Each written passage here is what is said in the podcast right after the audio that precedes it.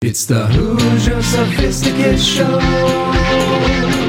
Question all the things that you know.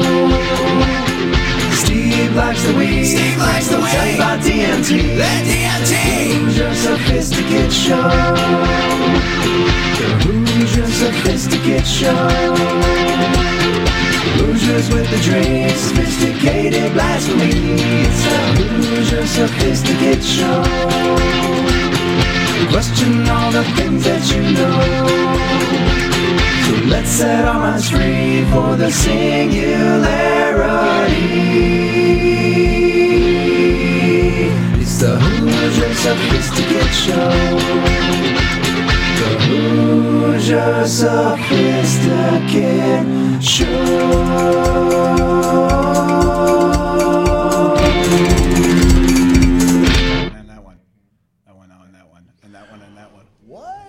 Welcome, ladies, gentlemen, non binary, sentient, artificial intelligence, flora and fauna alike, to the Hoosier Sophisticate Show, September 28th, 2020. A soft open to the lovely, palatial Sweetleaf Emporium Studios here in beautiful Festus, Missouri. Steve O, what a week, buddy. Hey, Mike, uh, hit us with the, the big overall cam. Can we? What's that one called? Portal Cam. Portal cam. Go down to portal cam. It's also on the stream deck. Ah! What? Oh, portal cam oh, all day. What are we doing? Where's my head? Portal. Throw it into the portal. Okay. Take us back. Take us back. Take us back. That stream deck's your friend. Here we go. There we go. We're back. And what a week it's been. It's been one of I'm the all best. messed up, man. We've had so many good things going, and we talk about us stringing along good thing after good thing. I don't feel worthy of it. I don't feel deserving of it, but I also do. I'm learning how to get over that shit. You know what I mean? But wow, the moment you made a post about uh, a moment that we laughed our butts off about this weekend, and it was like I was like, oh, that was a moment in a sea of moments. It was a was a beautiful moment in a sea of beautiful moments, man. What are we doing?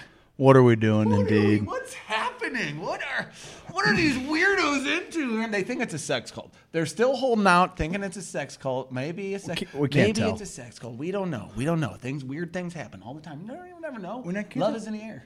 Love is in the I air. make love with the wind. Oh, mucho, mucho, mucho amor.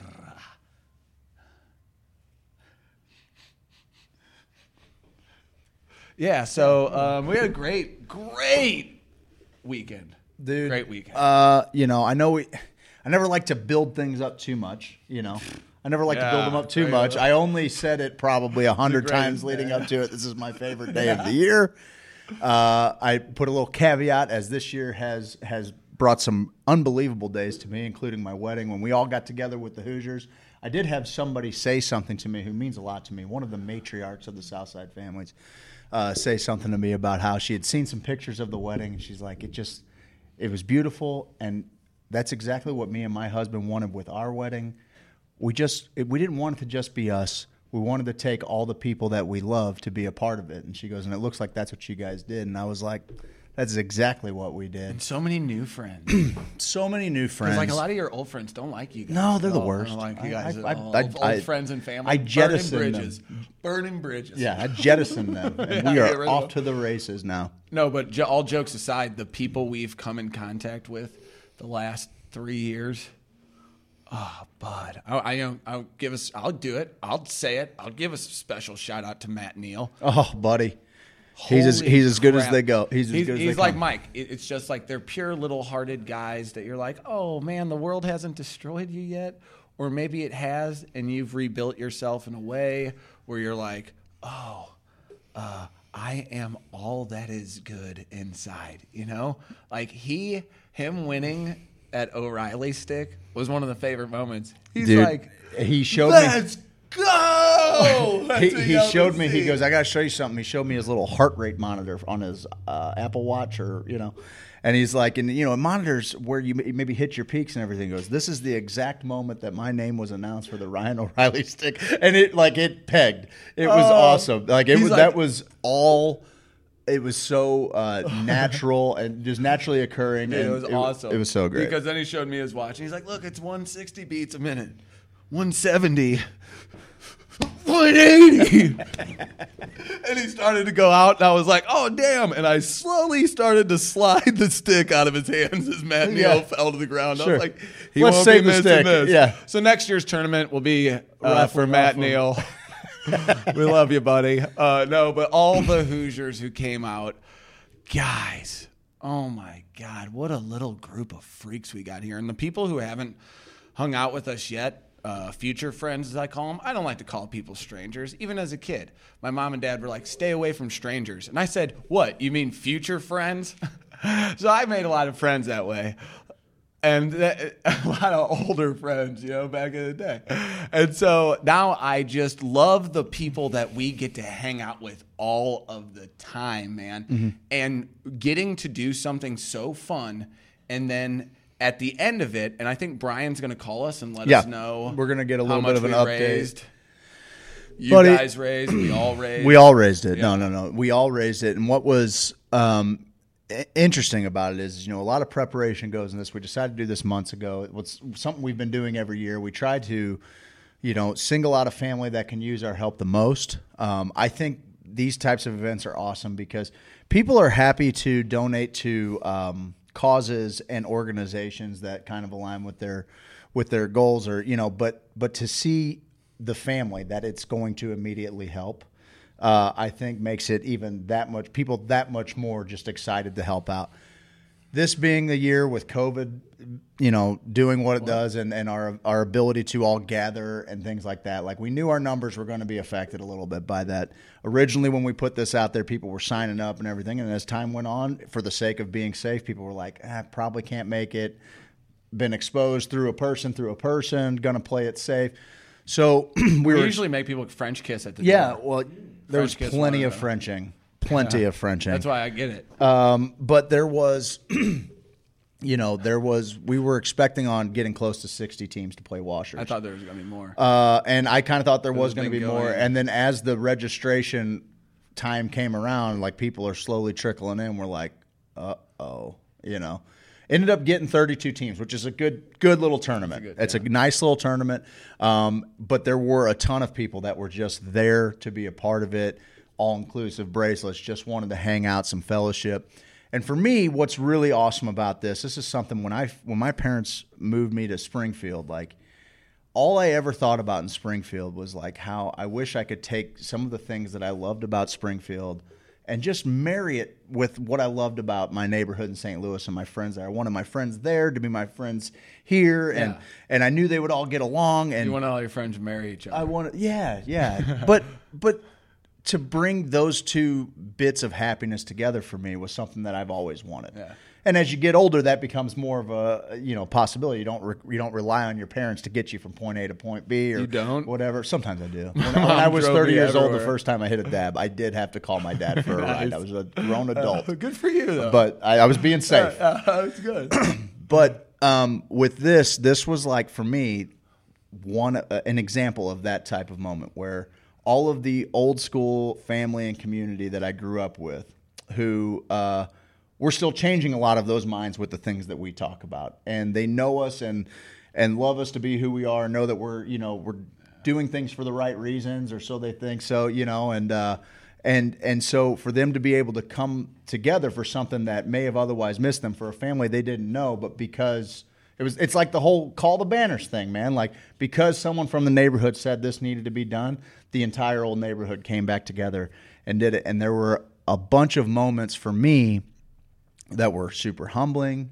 That were uh, they I, I felt as though we really accomplished doing doing something good.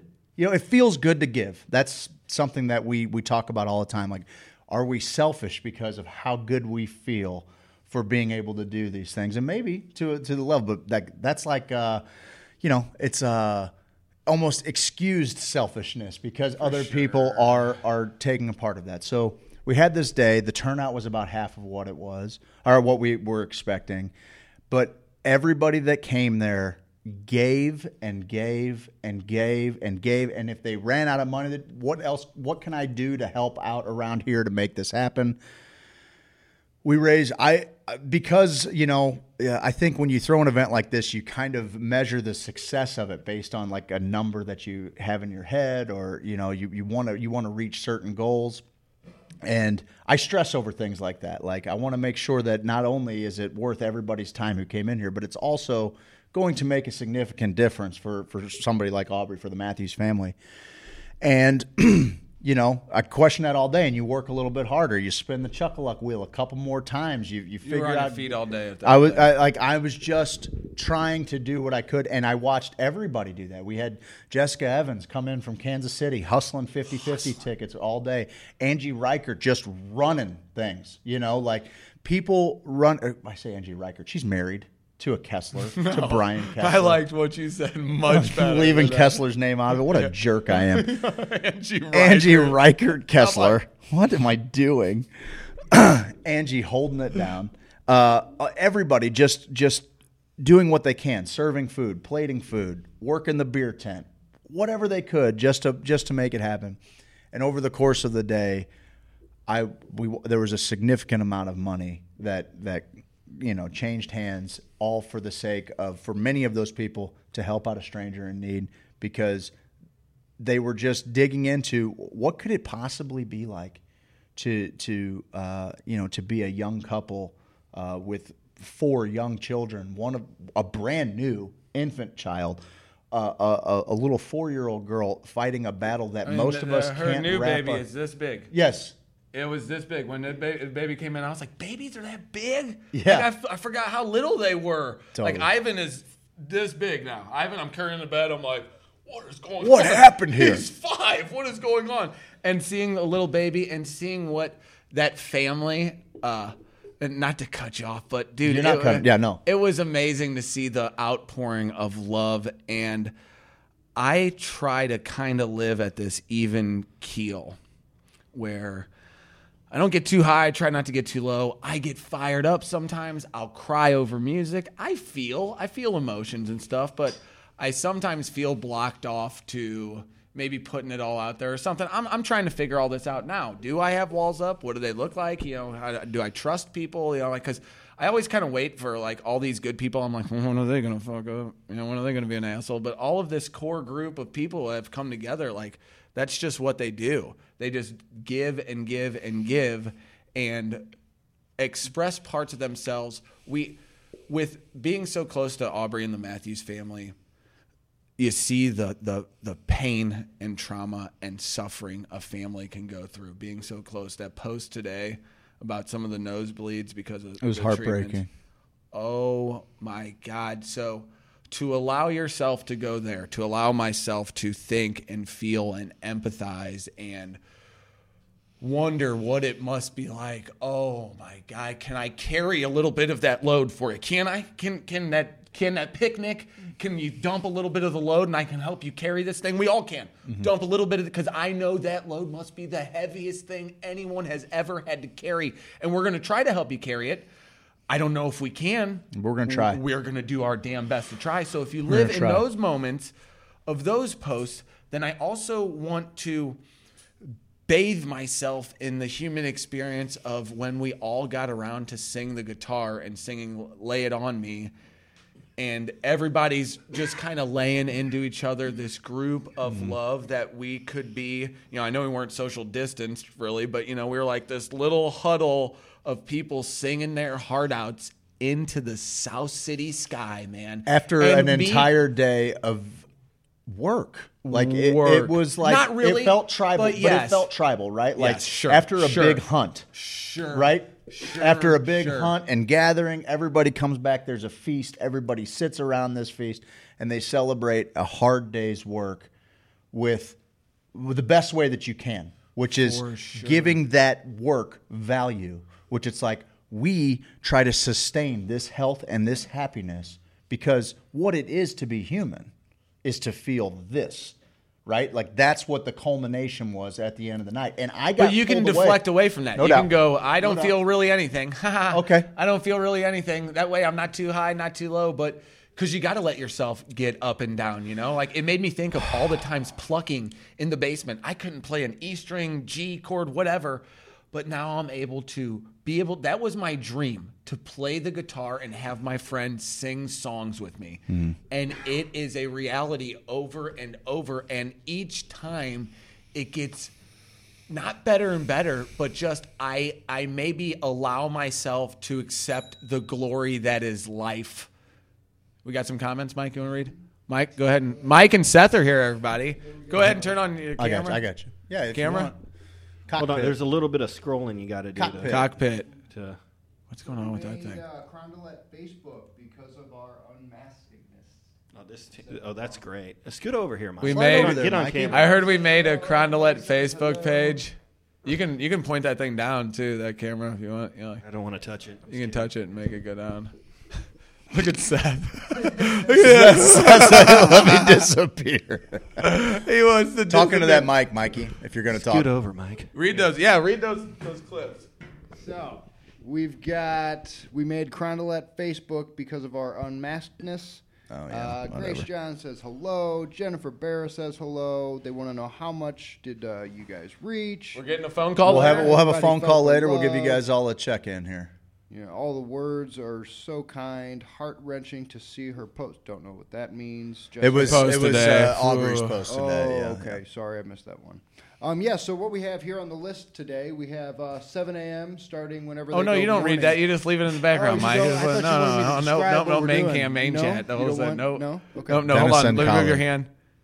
Perfect. I'm Okay. saying Dennison's name. Dennison. Dennis, Collard. um, say my name. Yeah, why? Say my name. Say my right, name. guys. no one is around. you brought up uh, something where you know you're talking about deflecting that and feeling that uh, and potentially trying to run away from those feelings and i think that so i had i had a couple of moments throughout the course of the day that were just wildly humbling i was a by the end of it you know we've been there since whatever 9 a.m setting up. A whole lot of work goes into it. Up before then you're on your feet all day. And then you get the opportunity to really cut loose. The the work parts over it. You know you're not you're not spinning a chuck luck wheel anymore. You're not hustling tickets anymore. Now you're just having some conversations. You're catching up you're catching up from people uh, of yesteryear you know like how where they're at and so as that was going on we're having a great time singing uh, brian looks at me and brian and i had a rule like we're not going to talk about it being a good day or how we did it until it's the two of us sitting there at five o'clock in the morning when everybody's gone. That's when we'll reflect on what we did. Until then, let's just really enjoy what's going on in front of us. Then we can really stroke each So other's he egos. and we did, boy, did boy ever did we? You know, that's what we do, guys. That's what gets us through this thing. So uh, he kind of motions towards me as we, we were done singing a song. So I'm like, okay, let's see what's going on. He's like, you just gotta you gotta check out. There's a whole different vibe that's going on downstairs right now, and uh, so I, I come closer to the to the steps to go inside, and I walk down the stairs, and I'm hit with a wall of sound. Uh, we, yeah we're gonna we're gonna they're gonna che- we're gonna check in here shortly with Brian Kessler. We're gonna give you guys a idea of what we got here. Well, heads up. Um, well, heads up. so anyway, I walk in. It's this wall of sound. Billy Joel. Oh, what a night! And it's like it's a whole. Late December Yes. back in '63. That's And- not Billy Joel. What a very It's not Billy Joel? me. Oh, lady, what a night. Are you telling me that's not Billy- I got a funny feeling when she walked. That is not Billy Joel. Valli and the Four Seasons. This seemed older than that though. This was like Frankie Valli is old. no, no. Yeah. This felt this felt this felt. uh Yeah, you're probably right. Whatever. Oh, for the longest time. That kind of sounds No, but it wasn't. No. Anyway, whatever. It was oh what a night. I walk in there. Everybody is dancing. And you've recently got a Billy Joel tattoo. That's embarrassing. Yeah, actually, I went to- it's not Billy Joel. This morning, he It's got not one Billy after. Uh, anyway, so we walk. I walk down there. People are dancing. It's a totally different vibe, but it's equally awesome. Like Dancing totally like different Mike? thing. Four Seasons. There you go. Cranky At the firehouse. We'll call in a minute. Okay. Uh, don't think it's. It's not. It's not fucking Billy Joel. yeah, he, he made a mistake. So it, it, okay. There's one. I'd tell you. I'd, Yeah, there it is. Keep it coming. I'd in. tell you to write it down in a notebook Yes, because you're gonna have to. keep it, Anyway, so I go down there. Everybody's dancing. Are you guys sure? It's great. We're going at it. to Billy Joel. We're fucking. Everybody is boogieing, dude. Just fucking boogieing. Everybody, all the three or four different generations of people, just fucking dancing the night away. Kind of check in on that situation, have some fun. Elton John comes on, your song, we're singing, everybody's having a blast. This is before I come up to tell you, like I've got this whole thing going on. Everybody's just loving on each other. Gino's telling me, "Hey, you, did, you guys did good today." You know, done good, kid. Always feels good when good, you know kid. the patriarchs and The the, matriarchs of yeah the elders, the tribe elders when they when they say that you guys did good. You Because good. usually they're riding us all, Yeah, all the, the time. time, riding us. So um, I have that I have that moment kind of down there, and it was awesome. I walk out to your song. I'm telling you, buddy, I just experienced the ending to our movie. And we were laughing And you and I are playing this out, la- and and people are watching us. Getting the biggest kick out of one another ever. Like, they don't even realize, like, this is most of our brainstorm sessions. Now, I will say, we laughed harder this time than maybe ever before. I usually we've get a pretty we've good broken cry. laughter. I usually a get a of times. pretty good cry from laughing where my eyes are watering. I'm not crying. So that's tremendous. I hang out there a little bit. There's like a wedding party that is like past belligerent uh, Oh, that showed buddy. up. They are way past belligerent. They show up. Uh, they're kind of moving throughout the party. We're back to singing songs around the picnic table. I'm hanging out down there, telling you all about it, whatever. End up going back downstairs. At this point, it's like it's a bunch of kids I went to grade school with that were all older siblings. You got Kessa's parents, and then you got like I'll call them out by name. You got like Johnny Neaters, who was you know like that next generation ahead of us, like but still like still tied because that's how the South Side is. Like we're all just fucking we're all the the sons and daughters and, Are- and brothers and sisters of the same people. So we're all just this big family. Like and and you and I Southside empires, you and I legacies. totally, and Um, you and I it- have so it- many connecting one million people. Steve Sell there with considering we didn't know each other until No, a couple we- years we ago. had to have the it's crazy. Um, did uh, okay. Is the bride party? Is the bridal party gone at this point? They're like, I think there's a couple of them hanging out outside. There is, Okay. there, the groomsmen are still kind of hanging out. I have no idea where these. Real quick, the bride came in hot. Came Keep in that- real that, hot, Hold that thought. I will. The I- bride yeah, no came in thought hot, thought hot, hot.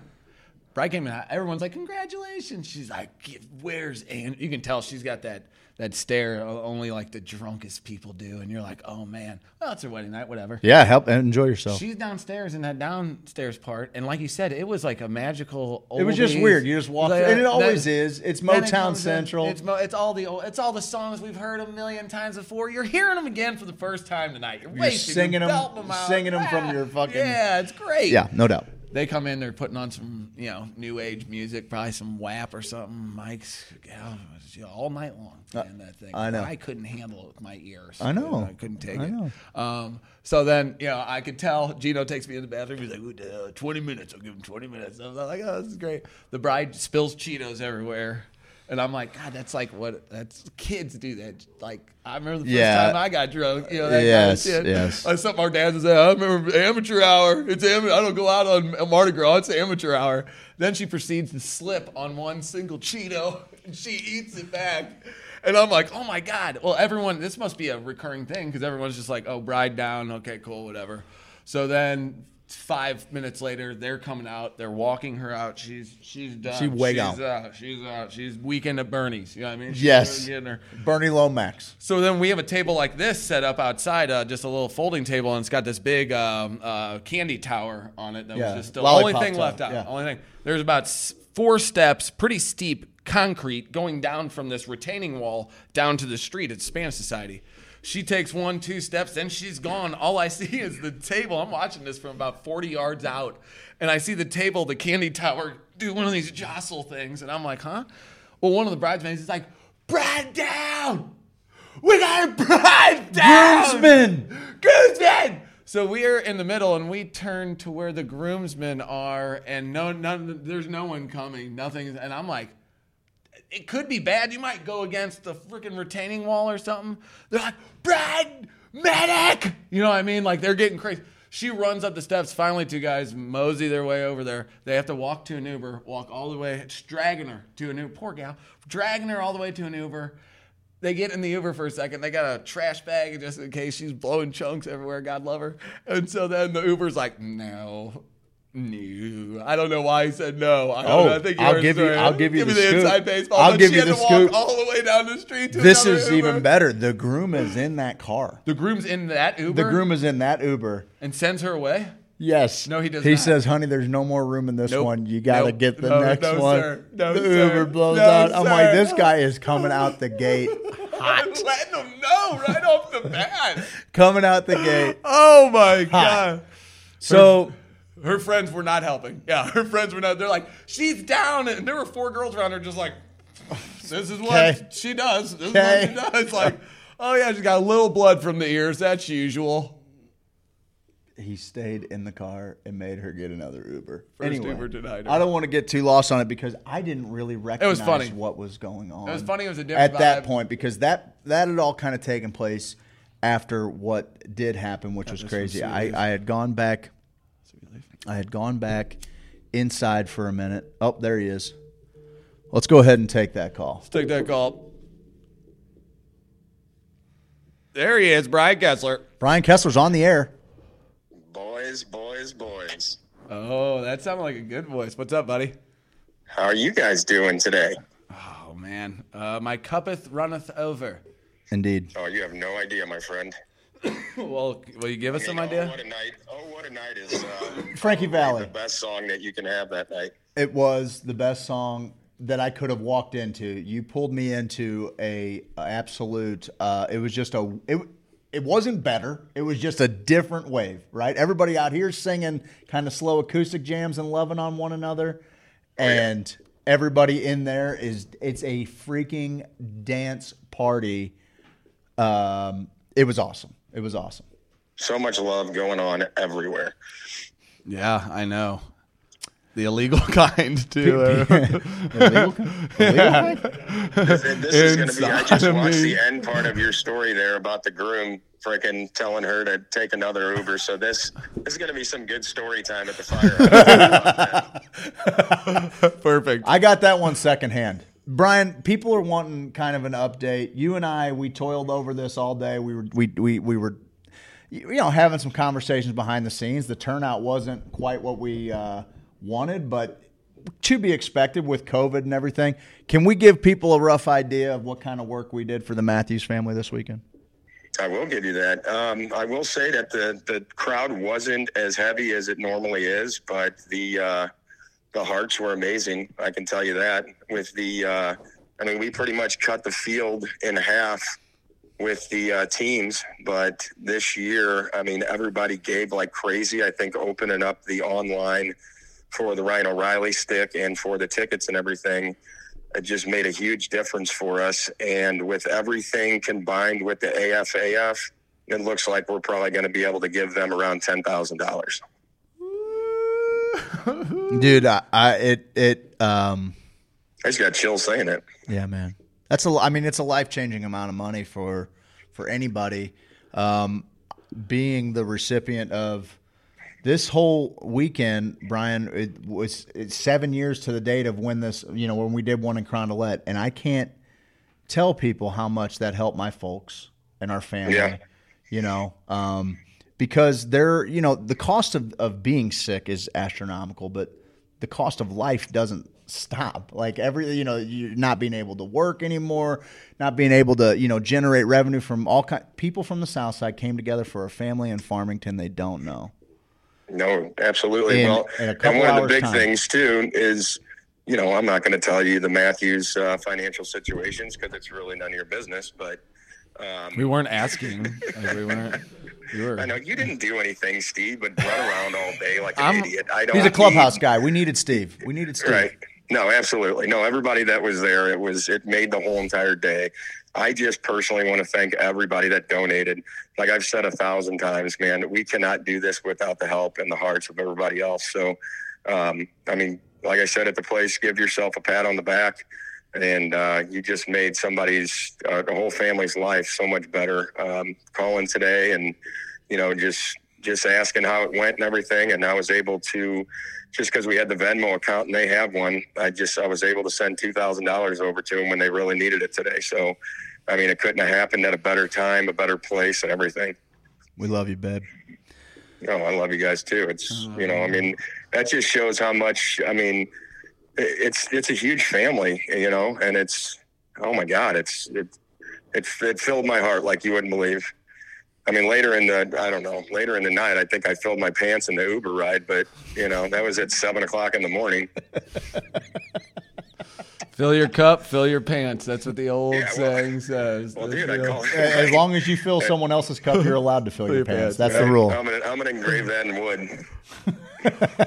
Oh, buddy. And it's amazing because um, the byproduct of being able to help people that we can't comprehend the struggle. Like we can all comprehend financial struggles, but there's only a select few people who can understand that that sick kid life that that you live. And once you talk to some of those people and they're usually some of the sweetest people on earth because they've they've seen some of the the worst shit people can see um, and that can change your perspective but the fact that the the byproduct of being able to do that is to I had an argument about Pietrangelo, Pietrangelo, Pietrangelo, Pietrangelo. Pietrangelo's contract for a half a, for a half an hour. We got to talk behind a ba- the bar with your cheese hanging off your mouth.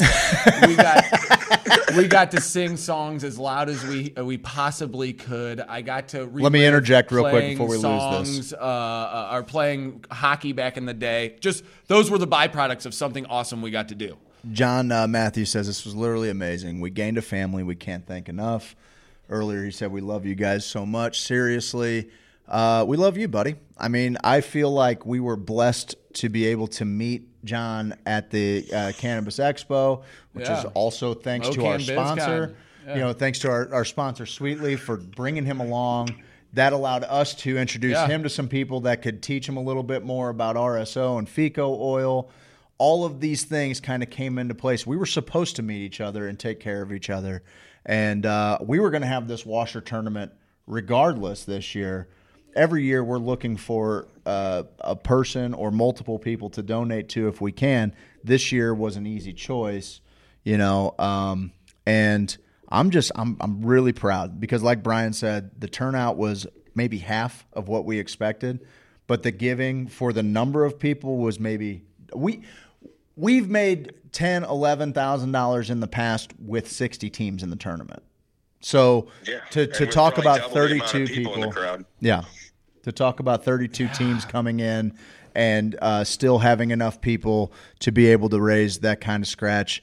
Uh, I mean, I'm not gonna lie, dude. Brian, me and you both, we were talking about. I was wearing it a little bit. I'm like, ooh, this turnout, man. I am Oh, it was what are we gonna at what are we gonna do you know and we did all we could do which was just hustle around try and put a good event together make people feel good about being there make You- them want to come back the following year. You had your wiener out during i Chuck got That's that we well that, i roped them in with it, the free hugs.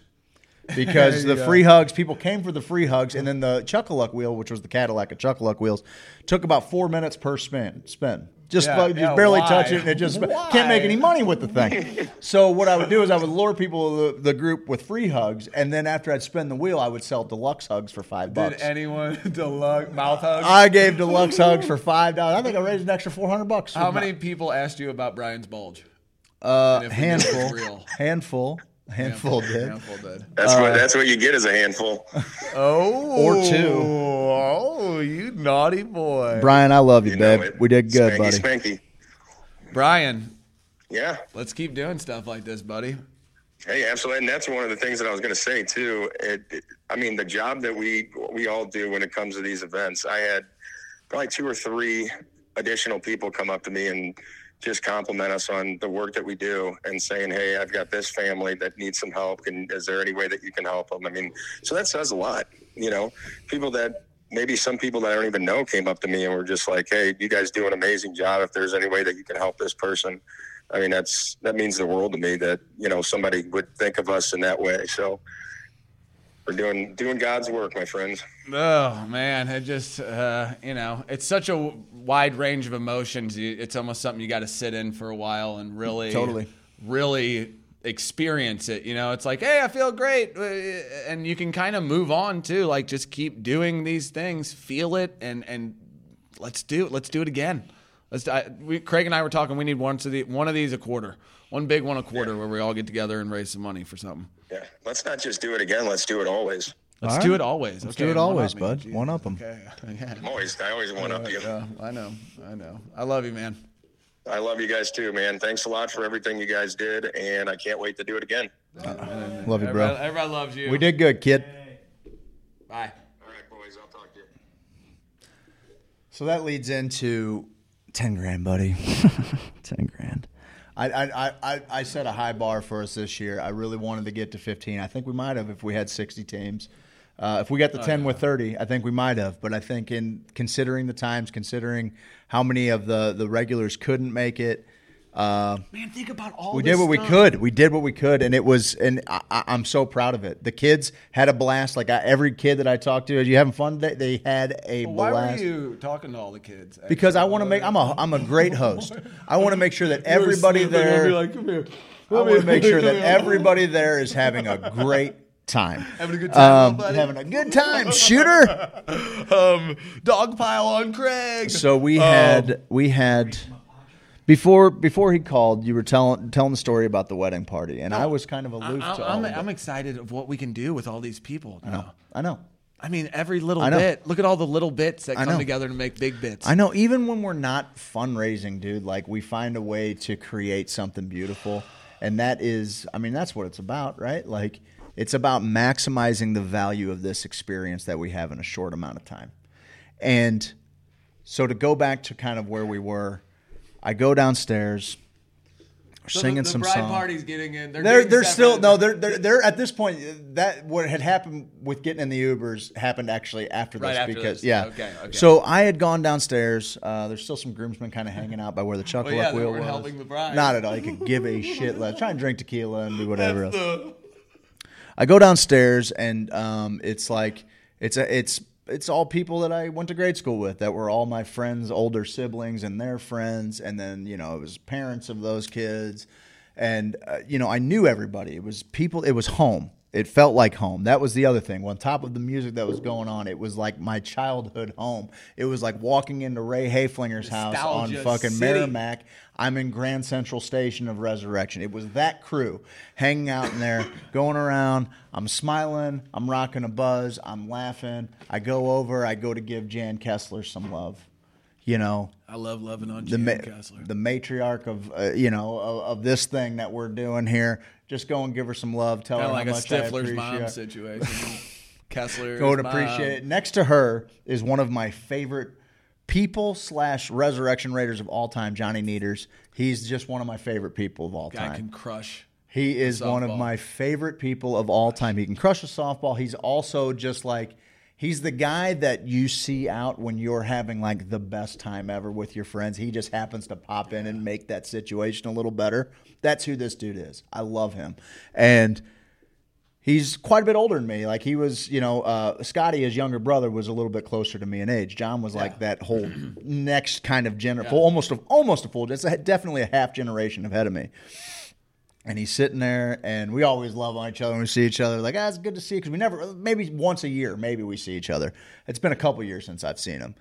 And you remember I told the story about like when my dad's buddies came to visit him just before he died, and It's one of my favorite they stories. they had said they were at that point i'm witnessing grown men saying goodbye to each other for what they knew would be the last time which is really fucking powerful and hard to watch but also like you know there's beauty in it because they co-created a story for decades and you know the, they co-created a story that's existed longer than me right? It's this simulation psychedelic experience. And so, you know, that situation where I basically heard them having a conversation without talking.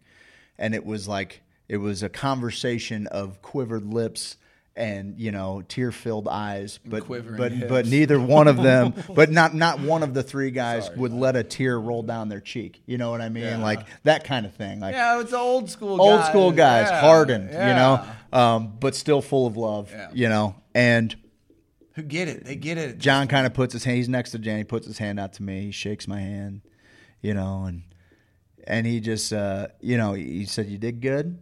He was "And you're a good man." He goes, "What you do is good. What you guys are doing is good." And then he couldn't say anymore because he was kind of choking up, and he was just somebody that came out to experience this thing, right? And I just kind of gave him that Robert Redford nod, you know, just like because if I try to talk, I'm gonna fucking blubber.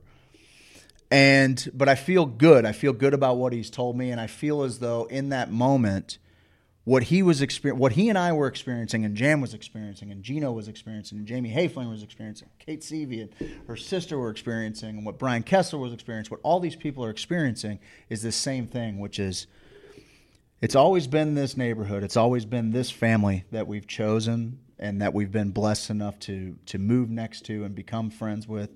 And it's always been this story of doing good, being good, and and allowing this family to to be at least just a, a, a positive spotlight on uh, whatever the neighborhood looks like now or looked like then, it doesn't matter. The goal has always been the same.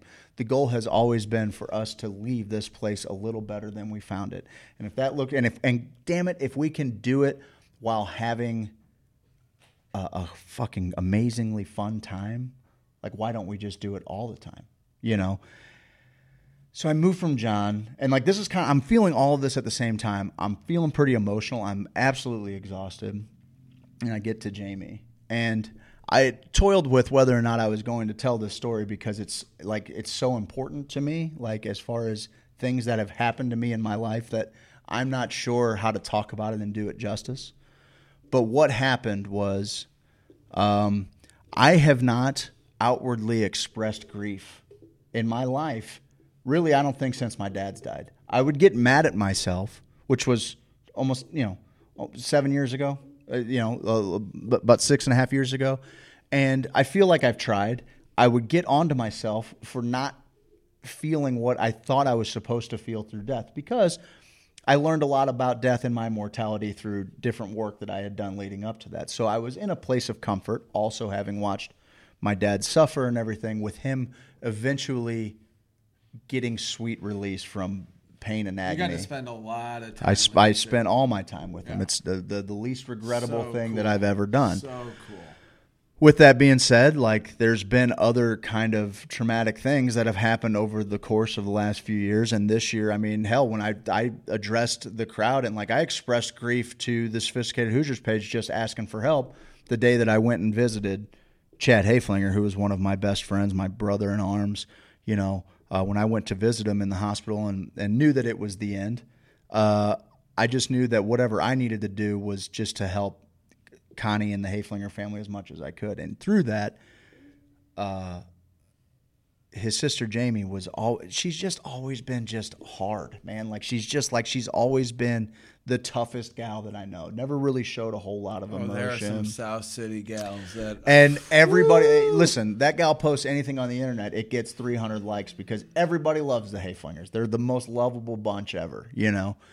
And, and that's how you uh, get a person's value. well, Is through likes. well, what I'm saying is is that no, it does. It does can actually. you can tell kinda have that little, but so- but yeah like wh- Yeah, what i'm getting at is like everybody really does um, think highly Yeah. of that family and everybody in it and so i moved from john and i moved to her and we were just we were hugging over the bar and i don't know what happened dude but i had the most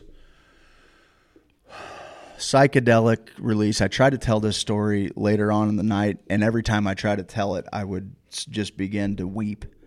But I had this moment where, you know, she and I are holding each other, hugging each other over the top of the bar.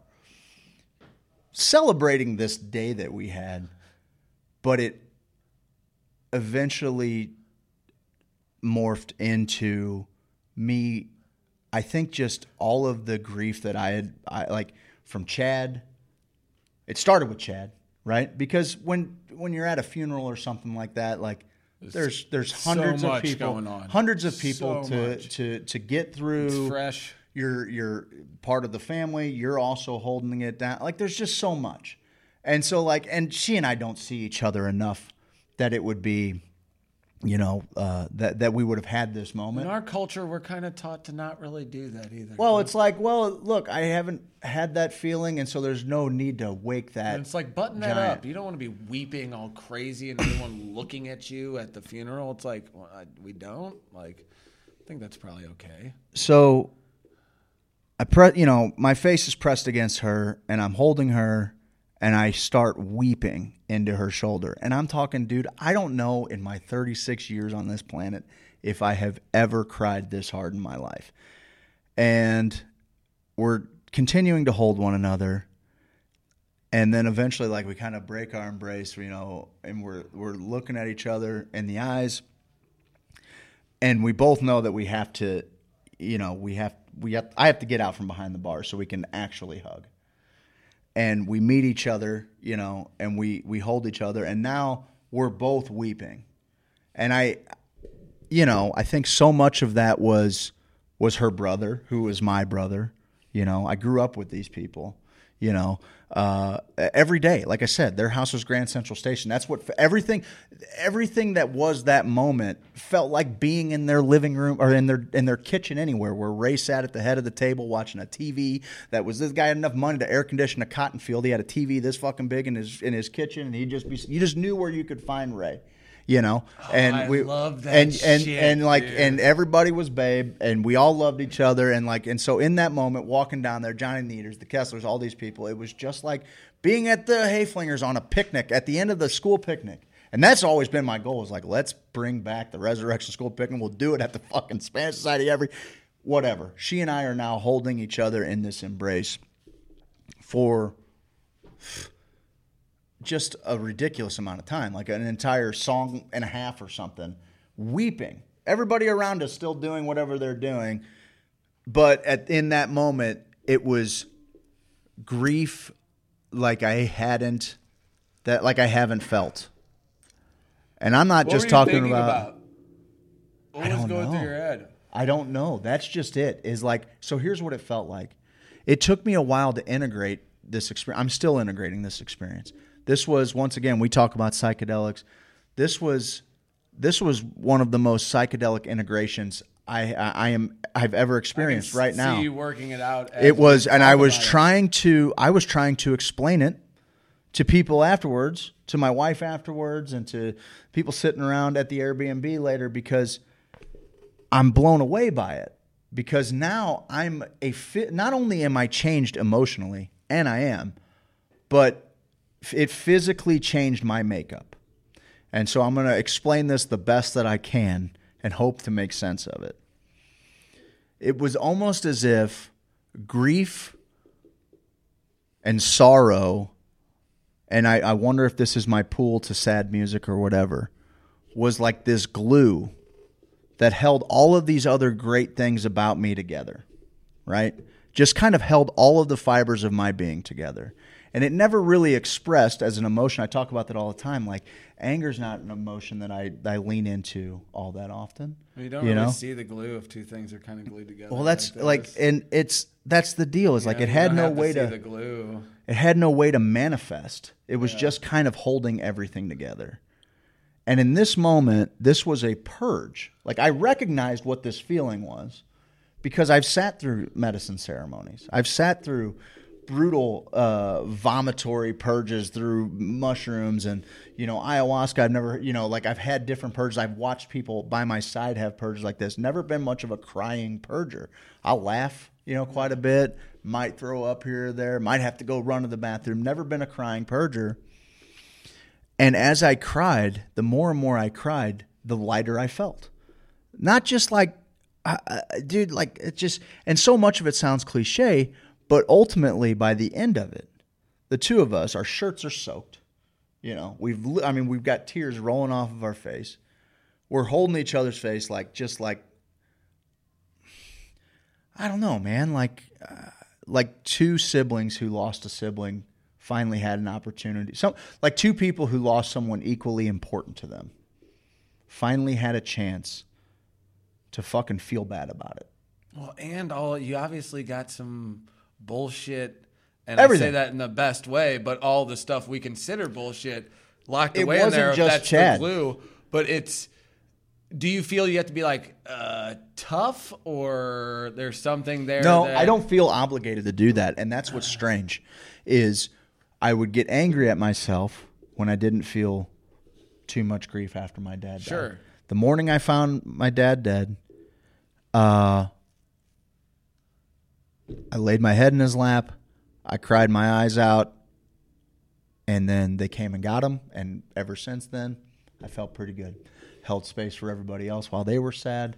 I had my Ooh, that's moment heavy. them. It's that's heavy. Heavy. Heavy, heavy, heavy, heavy. Heavy. Listen to uh, "Love Rain Over Me," our little jam. Listen to that. Laid my head in his lap, cried my eyes out. They came to pick him up, take him out of the house, and that was pretty much my grieving, you know. And then I, and then all of a sudden, I have now uh, morphed into the matriarch or the patriarch of this family, you know. Well, dude. it- And so now I got to fucking stand up there and be a little stoic, you know, and and hold it down because I realize that everyone else in my family hasn't had the time with my dad to come to terms with his passing. So you're good, You know, so I'm all right. I'm good. I'm okay. Also, I learned a lot about my mortality, and I knew that he wasn't going somewhere that I wasn't going later on. He was just getting there a little bit earlier, and all of those things were comforting, and they were fine. And moving forward, that that made me grieve differently. It made me no uh, react emotionally to things differently. And then my grandma dies two years ago. I don't feel it. I felt I felt uh, You get to spend time with her though. a little bit, little bit, not as much as I should have. Were you I- close to her? very. Like when I was a kid, I was very close to her. She was definitely like the kind of the almost full time babysitter, and so I didn't I didn't feel that one because she was slipping away to dementia. You know, her quality of life was was no good. She was lonely. My grandpa's been gone for a long time. You know, all of those things kind of made it feel. bad. And I cried a little bit when I did her eulogy because I'm an idiot and I tried to sing a song during her eulogy a cappella. You tried to. Oh, I sang it. What song? No hard feelings. Get on somewhere, Choked up. dude. Just choked the whole think- time. Yeah. You Pretty rough. bud? Pretty rough. Anyway. Holy crap. So I feel that. So I feel that grief Okay. in a moment. But this was like this was not prompted by anything other than I haven't seen you since your brother's funeral. When I saw you at your brother's funeral, I gave you a six second hug so the next person in line could do it. We got to hang out a little bit afterwards, but at that point, we're kind of over the funeral part. We're all just kind of trying to tell the fun stories. I haven't had a minute to just fucking grieve the loss of our brother with you. Someone who I know loved him uh, maybe more than me, at least as much as me, you know? I haven't had that moment, you know? And honest to God, like it what's so strange about it is that I haven't I didn't I haven't had that moment with my brother or my sister about my dad. All of us got to know my dad in a different way. I got the most time with them. I got the most experiences with them. I certainly don't feel fulfilled uh, entirely. Like there are many things that I wanted to do with my dad. But then when I look at, you know, maybe what my brother or sister were able to experience with him in, you know, uh, in comparison, you know, I realize that that loss is probably even more for them, right? Because they didn't get as much as I got. You know, there's even more left on the table. I mean, I don't That- know if you can say anything. I'm not. More or less. I, I, You I don't I, know. I hear what you're saying. Yeah, I don't but- know, but like, so what I'm saying is, all of us experienced a different death, a, Yeah, a different yeah, thing. we talk about this all the time. We all have a different perspective of these different Yes. situations. But no matter what I do, I mean, I've sat and held space with my sister and with my brother. And we've maybe shed a couple of tears. I think at the first cotillion, we sat on a rocky beach as we're just trying to figure this out three or four years ago.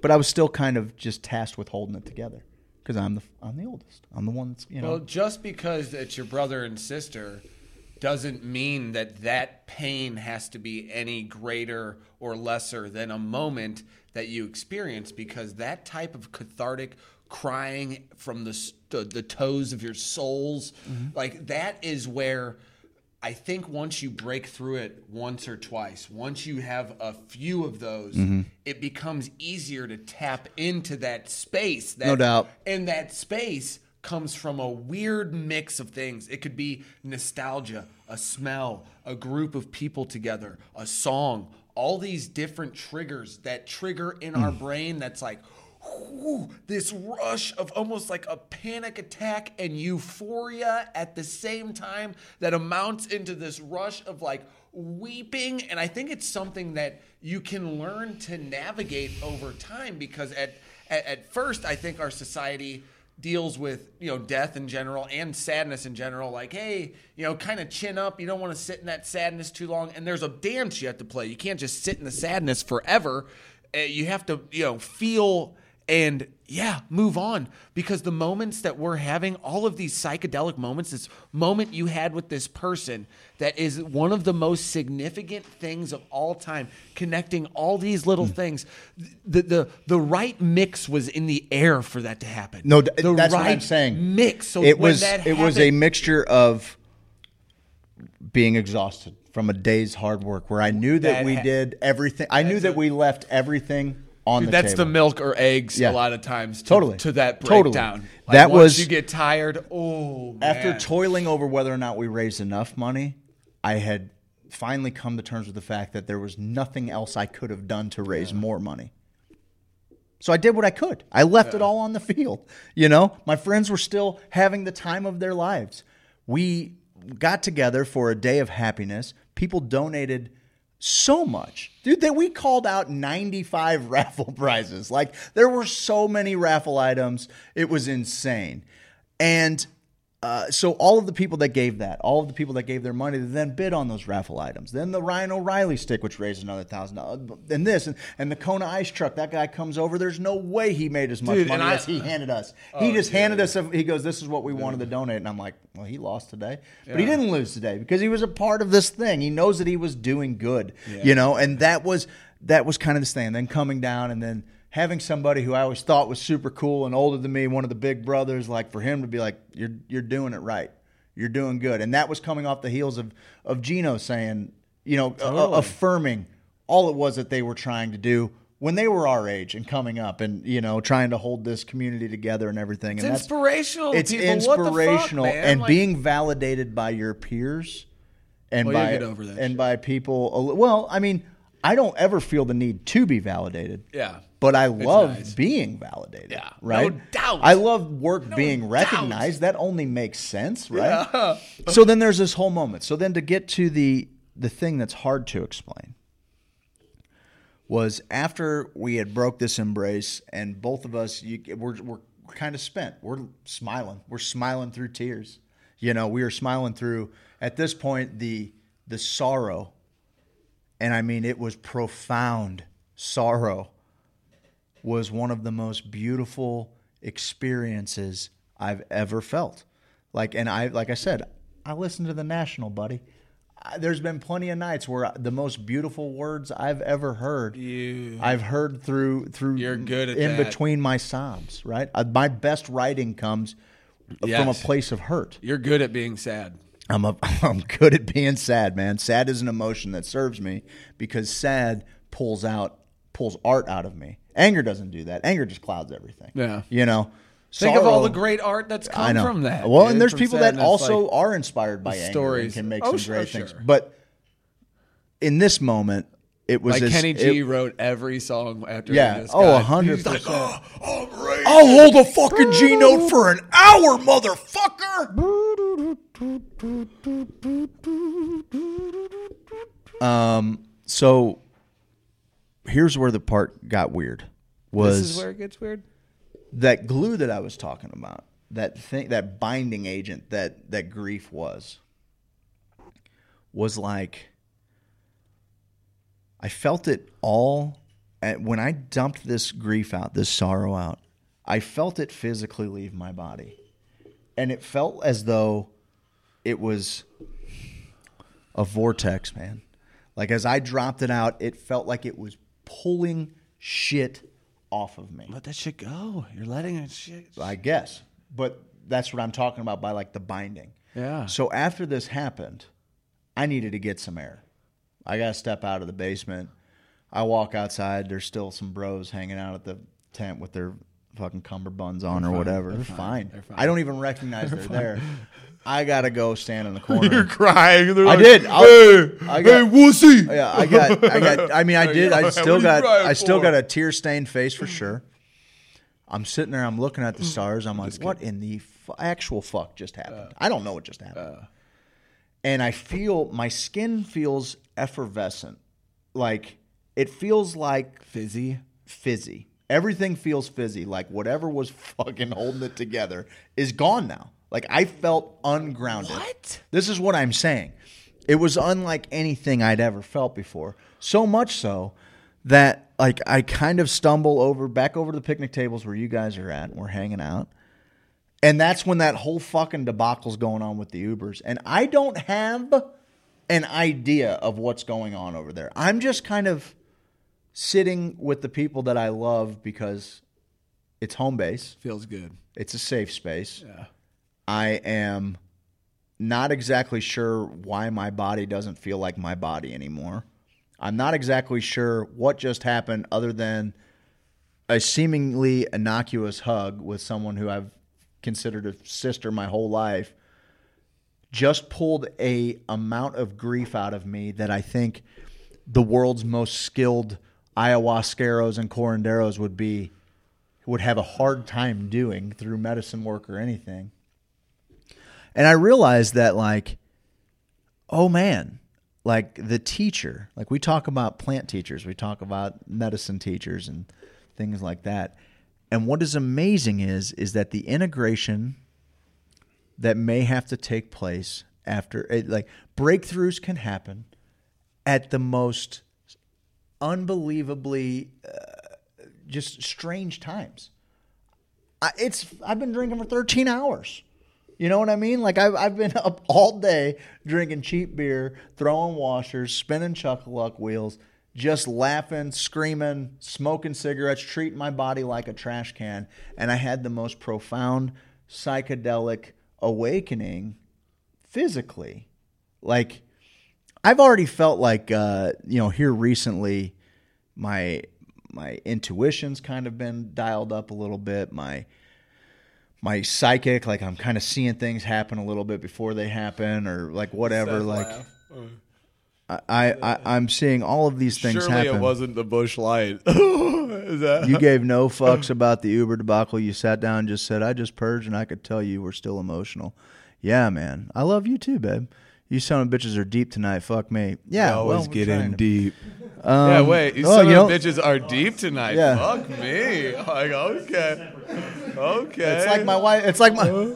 It's like my wife says. The quickest way to a woman's heart is through her cervix. Um, so we get real deep. No, I don't drink Busch Light, so it certainly wasn't the Busch Light. Point is, is that I have, I have prepared for psychedelic ceremonies, eaten restrictive plant-based diets, dietas, juiced. juiced, not eating meat or not eating food at all. maybe had anything to do with fasted. it?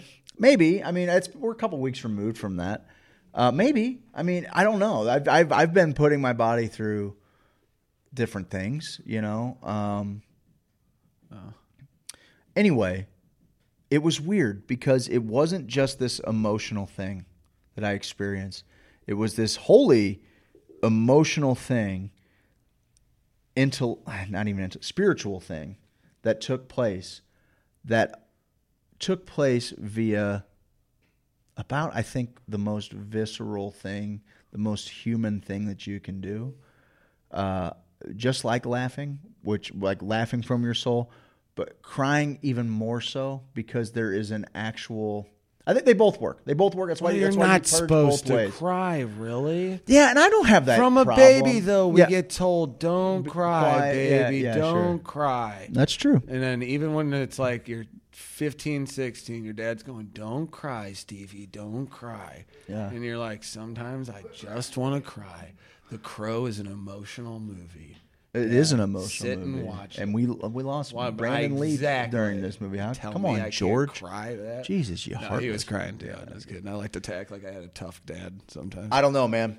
Point is, is that these crazy uh, uh, moments of learning can happen when you're least expecting them. What's the lesson learned? Is there a lesson learned? Yeah, I think that there's a lesson learned there. I'm not sure it's a lesson that I didn't maybe maybe already know. Maybe it just reaffirmed it. But it's I didn't it wasn't crying because I wasn't enough or because, you know, we had we haven't done enough or I haven't done enough or anything like that. It was it was crying because of the opposite. Like sounds cheesy, you hear it all the time, but like it was this profound understanding of I am enough, and as long as this is my compass, then I then my dad didn't live in vain. One of my best friends didn't live in vain. My grandmother didn't live in vain. If I am a reflection of the best person I can be, then who it was that they raised me to be, or who it was that they chose to be friends with as a kid, uh, is Carries the carries their name on in a way, and and continues to keep this family together. Uh, and it's obviously it's bigger than the the Resurrection Raider fan. It's it's this Southside family that we that we do.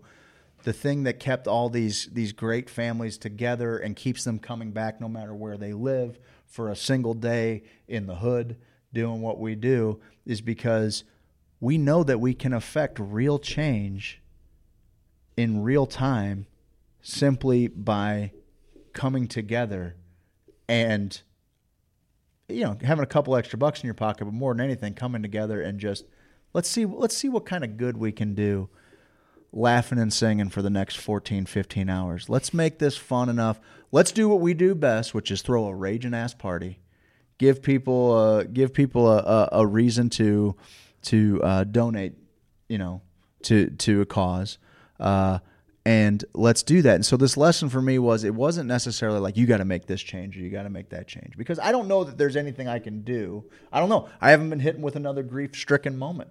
Maybe the next time i'm hit with a grief stricken moment i i instantly feel it again you know? I don't know. But until then all i know is is that leading up to that moment and following that moment all everybody that i respect and love that was there was affirming all of our choices to be this fucking beacon of good. I heard more positive things about our show and about our fans that came from our show throughout the course of the day that let me know. It felt that. good to know them. It felt real good to know them. They did me proud all day long. I was so happy to see them win raffle prizes and just everything, man. Like just seeing everybody come together. And also, what's important for me there is that people that maybe don't get what we talk about, maybe they still buy into what they were told about, you know, pot or drugs or whatever, or, you know, hippies or whatever. Mm-hmm. They got to, the more and more I can bring those groups together, the more and more I can open maybe someone who was closed off to that idea. And that's been the idea of the show all along is do things, do good, do it in a compelling and fun way, and more people, regardless of their of what beliefs they think they hold, will get in line, will fall in line with with what you're with the message you're trying to to get. They will help you carry that fucking torch, that that flag. So I don't know what the lesson was, other than I think that's I good. needed I needed to dump that grief. I didn't know that I needed to dump that grief, but when I did, it was it, it affirmed uh, just so much. It, it affirmed everything that we do. Uh, I mean, I don't know, man. I, I it was the physical feelings of it was weird. I was trying to explain it to people afterwards, and I was getting caught in loops trying to tell the story, Well- and they understood it, but. It's so interesting because I always think about this too. All the love that the people consistently show around me, and you know, I don't care. Um, as long as people are like, "Look at Steve," I don't really, you know, whatever. But no, on they really show love over and over. And a lot of people think you're crazy. Th- thought I've crazy when I'm like, hey, the school of unconditional love, let's try it. Let's run this social experiment where we love the shit out of each other because we just had the most impactful thing ever happen. Raise money for a little girl, a family. You had one of these moments in a sea of moments that was Yeah. that will forever. I can see it in your eyes. You're you're diff, you're you're changing. You're all in a big one. You know, we're changing every day. Sometimes you can see it. You're like, well, yep, okay, I got you, buddy. Like you, when you came out, I was like, okay, and like we had the laugh. All of that stuff, all of the night combined. That is not exclusive to us. That No. can happen anywhere. And Yeah. if you think of that happening somewhere in, you know, Papua New Guinea, something similar, where people are laughing from the roots of their foundation and crying as hard as they can and going through the human emotion and they're coming to these conclusions as well saying oh this is it this is it man well you to them you don't mean shit. And your experiences doesn't you know what i mean? Yeah. you're so far away they don't know who you are. You're a celebrity celebrity of sorts. Um, but you know across the world these things could be happening could not be happening. So at the same time it's one of the most meaningful things in the world. But from a different perspective it means absolutely nothing so why not run this experiment where we love the shit out of each other No doubt, man. and see what happens. Because right now, experiment's running hot. So we're on a, we're on a thing of run good right now. I feel real good about these events. Yeah. Like I went through a phase in my life where I was like, I don't really go out. Uh, it's going to a bar and I'm like, I probably drink too much and probably fucking try to drive home and like, uh, I don't know. Uh, it's like, uh, kind of. Uh. Now with these events, like. Mm, I can't wait. I mean, I've had social anxiety before. Now I'm like, I don't get it. Why would you be nervous about coming out here? Come on, let's do it. You know, and they're like, Sometimes it takes a couple, two, three times, you know, but Oh, for usually sure. we had a couple people come out kind of for the first time and they were like, I love welcoming those new dude, bastards. me too, man. And they were shit. like, this was pretty chill, man. Everybody that I, and I'm like, yeah, dude. except you- for the guy crying his eyes out in the corner. What's wrong with him? yeah, yeah. So, Everybody's real chill. hey, listen, uh, we're like well in, over an hour into this thing, so why don't we um, hit them with uh, Com Break 2 over there, Okay, guys? hold on. I believe COVID began opening this for me. then you and Missy recently joining your soulful big heart energies together in marriage. That's big. That's Fuck a that. great cry, point. cry all the time. It's necessary. Laughing and crying are essentially the same thing. Feel them both in their measure. Hell yeah. I'm glad you said that because there was a moment as I was trying to explain this that our friend Heather Hausman, who is a, a maid of magic, uh, did this um, little meditation with me because as I was trying to tell the story again, that I I, I tried to tell a story twice again that night. Once with Brian and my wife, and then once again with with my wife and Heather and Nathan, and, and uh, each time, I like I went right back into the throes, the peak of that Hell sorrow filled moment where like fresh. I was just It's- still choking up so hard trying to tell the story, and Heather did this little guided meditation with me, with my heart with my hand over my heart. And she walked me through it. And uh, she was explaining to me about how that, that grief that you feel that profound sorrow is the exact same feeling as joy like they are the same they are the same thing inside of you just a little different filter on it you know and so when you feel that grief you can also feel that joy you know and how grief isn't necessarily a bad thing, right? Like it's just a necessary thing, just like joy, just like joy, you know.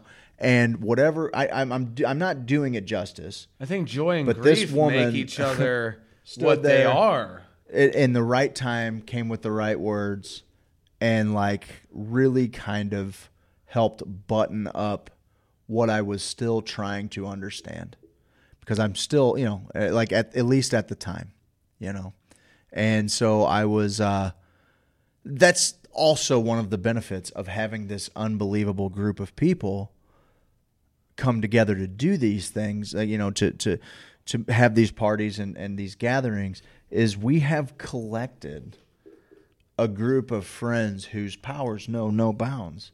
I mean, I honestly feel as though this group is capable of huge It's getting stronger. huge things And it's little hands make light there work. are there is um, just a bountiful amount of musical talent and artistic talent and everybody is rooted in good man like they just want to do good and when you get enough people like that together you can make some big fucking differences man it's pretty awesome It is. it's pretty fucking awesome It, dude, we're doing shit. our tv's doing some weird stuff let's Is go it to it doing over uh, there? Is it, you guys seeing anything over there? Uh, let's let's go Is to it blinking out over there, guys? How you guys doing over there? What do you guys? You guys got a thought or two before we go to commercial? No, I did- Dude, we, we got us a football game going on. That's what I've been. Oh yeah, well, give them an update. what's We the got- chief score Oh wait, hold on, hold on, hold on. Turn this off if you're like uh, DVRing DVRing. the game. Yeah. If you've stopped, if you've DVR'd the Chiefs game to watch this and and just full focus. What am I thinking? No one's doing that. All right, tell them the score. No one's doing Okay, but uh, looks like we got a Chiefs up ten points over the adversary. That's my old timey. Over their adversary. Over the Twenty to adversary. ten. Uh, second quarter, four minutes left. About five minutes left. Fourth and seven at Baltimore thirty-four. Uh, this is going to be a barn burner. I like it. Okay. Will I- you? Uh, I got a story about Waffle And then what House when we we come back. all right. When we come back from break, Steve's going to tell us about. Yeah, let's kill the desktop audio. Uh, when we come back from break, uh, Steve's going to tell us a little story about Waffle House, and then we're going to. Uh, Streaming picks, I guess probably. streaming picks. We're kind of running a little deep. We got. I have some psychedelic little hit tidbits we can it. give you. You got some cannabis stuff. I don't know. This is the last one night a week show, bud. It's the last one. 10, 5, 20. Twenty. I just said 20. Well, then anybody can just write the numbers That's afterwards. fine. You got to Okay, write I'm out just 20, saying 20, it. but I'm saying it. I'm not- Let's bring us to commercial. Nope. Nope. There you go. You're good when we're done.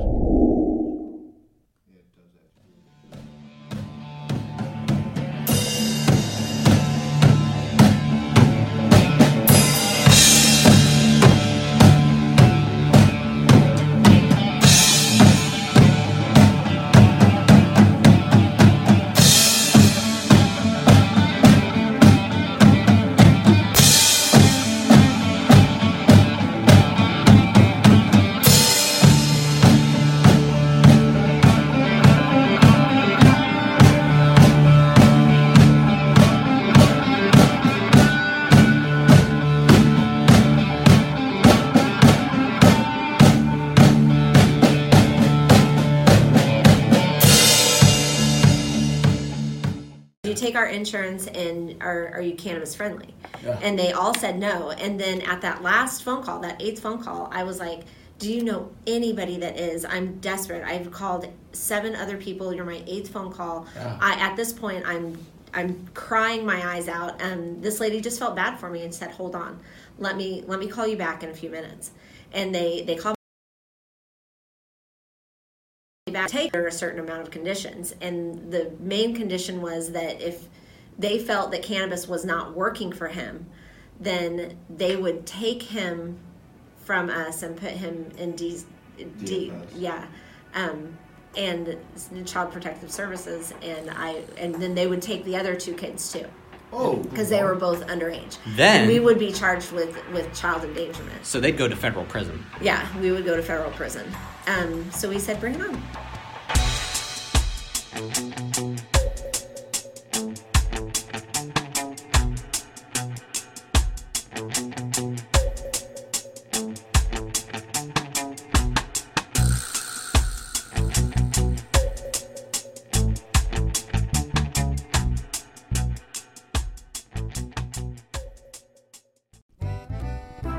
Hey guys, it's me, Kippy the Crazy Koala Bear, and I'm here to tell you about James Carlton Insurance. It's quiet down. It's the best. It's quiet down and listen to Kippy.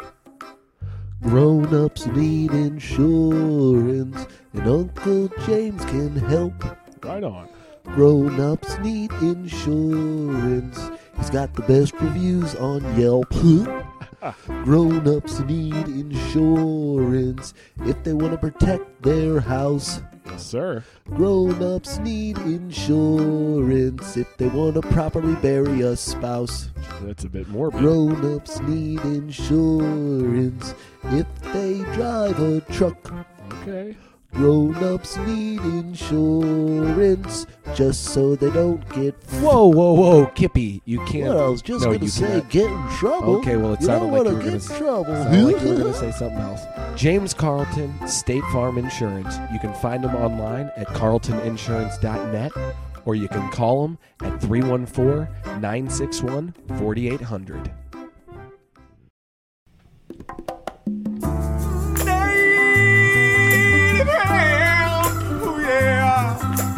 Native hemp inside of me. Native hemp inside of me. Native hemp inside of me.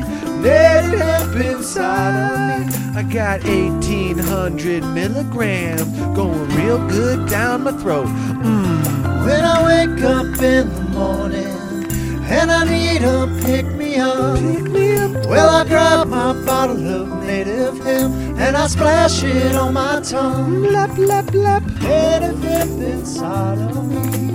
Native hemp inside of me.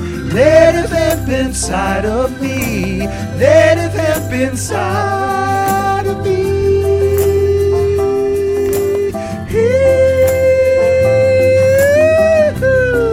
Native hemp extract available at HoosierSophisticate.com. Enter code HOSO H O S O at checkout for an additional 30% off.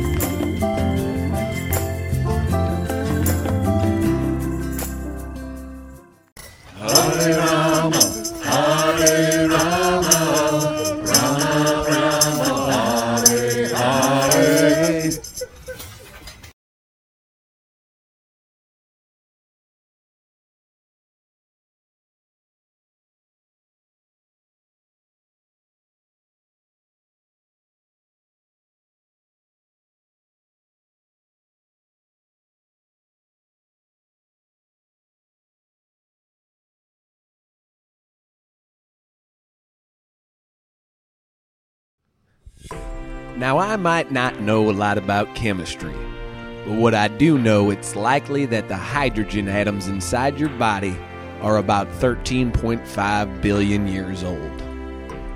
And I might not know a lot about nanotechnology, but I do know it's important in quantum computing and the eventual takeover by our machine overlords. And I might not know a lot about otters, but damn is it cute when they hold their hands as they go to sleep. But what I do know is the correct bait to use at what time of day to catch you a real nice hog of a largemouth bass. And what I do know are the beautiful intricacies and sensations that is the cannabis plant. And what I do know are how psychedelics can help heal the nation filled with pain, trauma, and anxiety. I believe in America. I believe in the world. And most of all, I believe in you. Thank you, and I approve this message. This ad paid for by Mycelial Media, mainly out of Craig's bank account, so please don't tell Craig that we are paying for it out of Mycelial Media. Thank you and goodbye.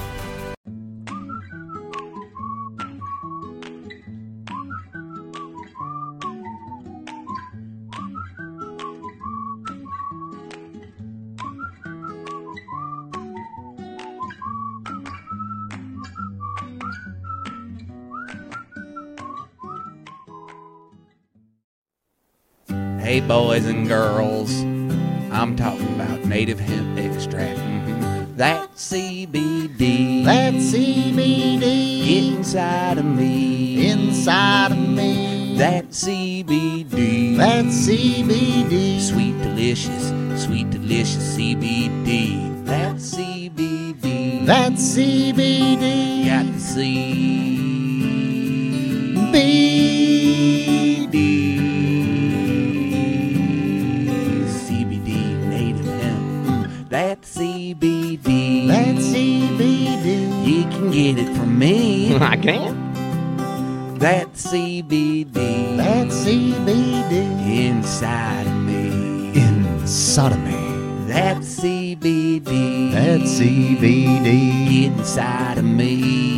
Inside of me. Inside of me. Inside of me. Inside of me. Inside of me. No. Inside of me. Inside of me.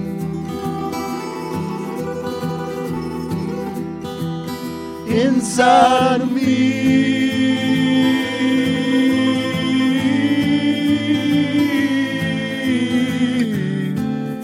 Native hemp extract. 1,800 milligrams of total cannabinoid goodness Pike County, Illinois. Get yours at HoosierSophisticate.com.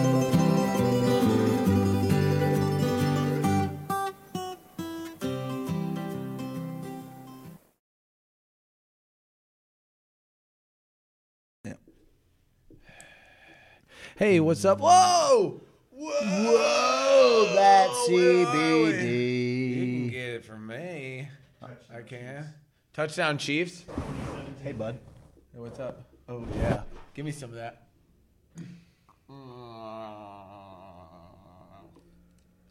Mm, that's some good CBD oil. It's real good CBD oil. It's the best I've ever had. Mm, that's delicious. Wow. Native hemp extract is my favorite. If you go to native hemp extract, you can go to the HoosierSophisticate.com. HoosierSophisticate.com, click on the native hemp extract tab, and it will take you to Native hemp site. You can then put things in your cart, and with code HOSO, you're going to get an extra 30% off. And I'll tell you what, he's growing some CBG flower right now that is unbelievable. And uh, the good doctor was working with him. Um, what's your favorite thing to smoke out of Craig? What's your favorite way to smoke? Because we're here at the Sweet Leaf Studios and we're here in, in Festus, and you're gonna come check us out. We got a soft open going right now. We got a few things out front. We're in the back of the studio here. We've kind of made it our own domain. Hit him with the, hit him with the portal cam again. We've made it our own domain. We've made it our own domain. We put bongo.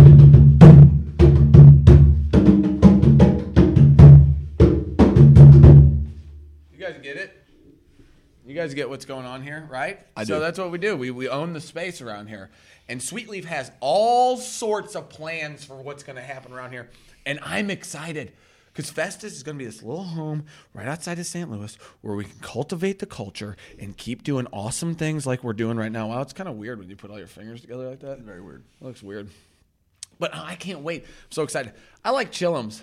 Go ahead and uh, type down what the best way you like to smoke your, your reefers. Chris Martin likes an app. Oh, a pipe. I thought it was an apple.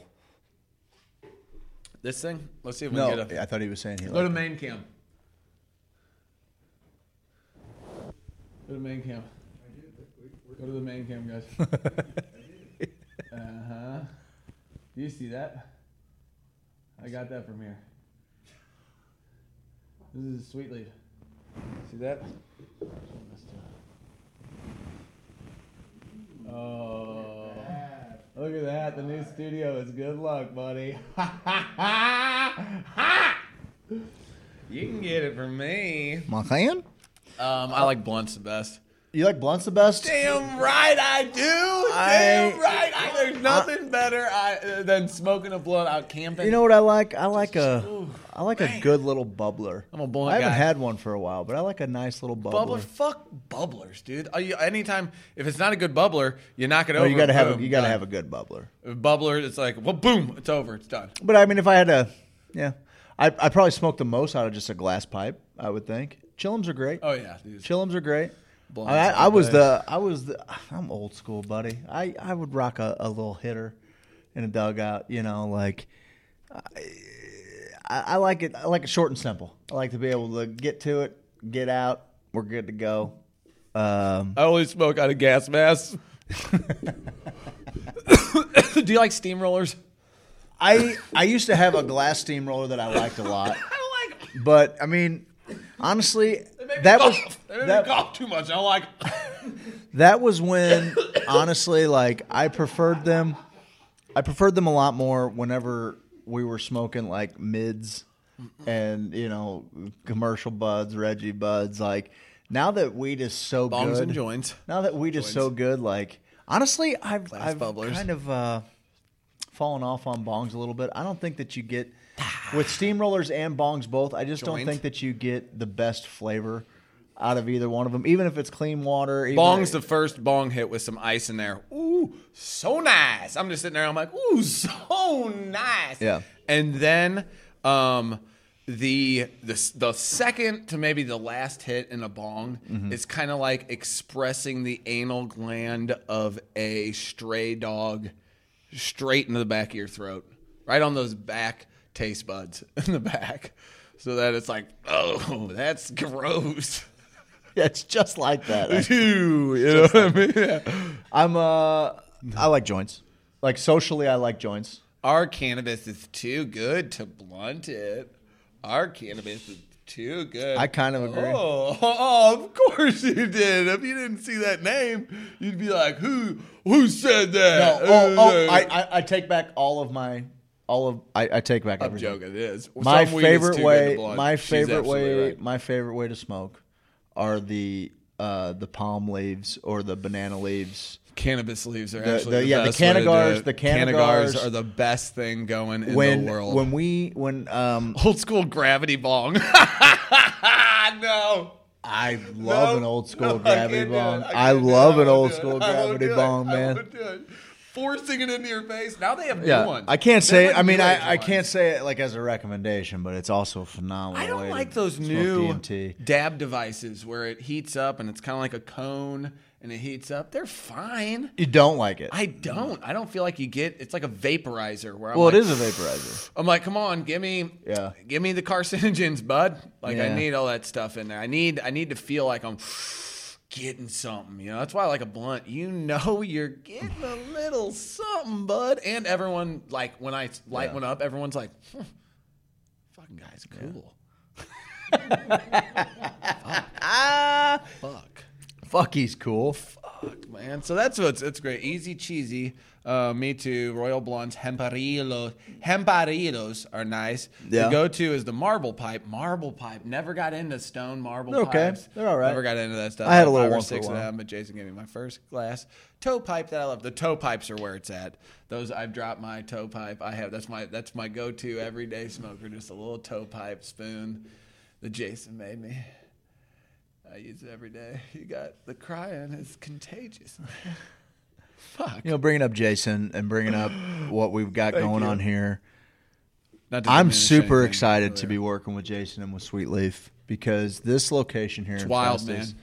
this location here in Festus is going to be a destination. It's not going to be just a head It's shop. weird to meet a kindred spirit. It almost seems like he's fucking with us. To- I there are many times where I'm like, "You fucking with me?" Yeah, because like when you talked about the light show, we're talking about Yeah. doing this. Maybe I don't want to Well, speak too much. spoil- of it. we're not gonna spoil it, but Um, yeah. But then uh, Craig comes up to me and he goes, "We should hang a mannequin in some sort of situation." I think I got one. We hang it from the ceiling.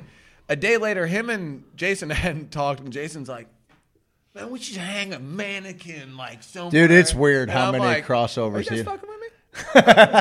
Are you guys fucking with me? They're like, "No, we're not. I don't think you were." No, I don't- no, we weren't. I don't think you 100%. guys would have like. It would have been a weird thing. if Yeah, but weird thing to text about middle of the night. Yeah, so I don't know, man. It's fucking. It's just a cool vibe. To His have. idea, just for what this place can be, will be, it's so much more than what I think people can even wrap their heads around right now. He's it's so much it. more than a than than a head shop or just a you know like it is. It's going to be an experience. It's going to be a hang. Some people weren't scared to open up shops that everybody else was like, "Oh shit!" Like I saw the Can of Convict project was like, "Hey, we were the ones who took the risk all those days ago." You know, and now people are like, "Hmm, here we go." Like that's why we want to stand on the shoulders of the giants who came before us, and like the uh, head shop industry in St. Louis and Missouri, and getting kind of a short history of, "Whoa, this is." It's a network of guys who kind of had to live the outlaw life just to open up. It's not your normal retail store.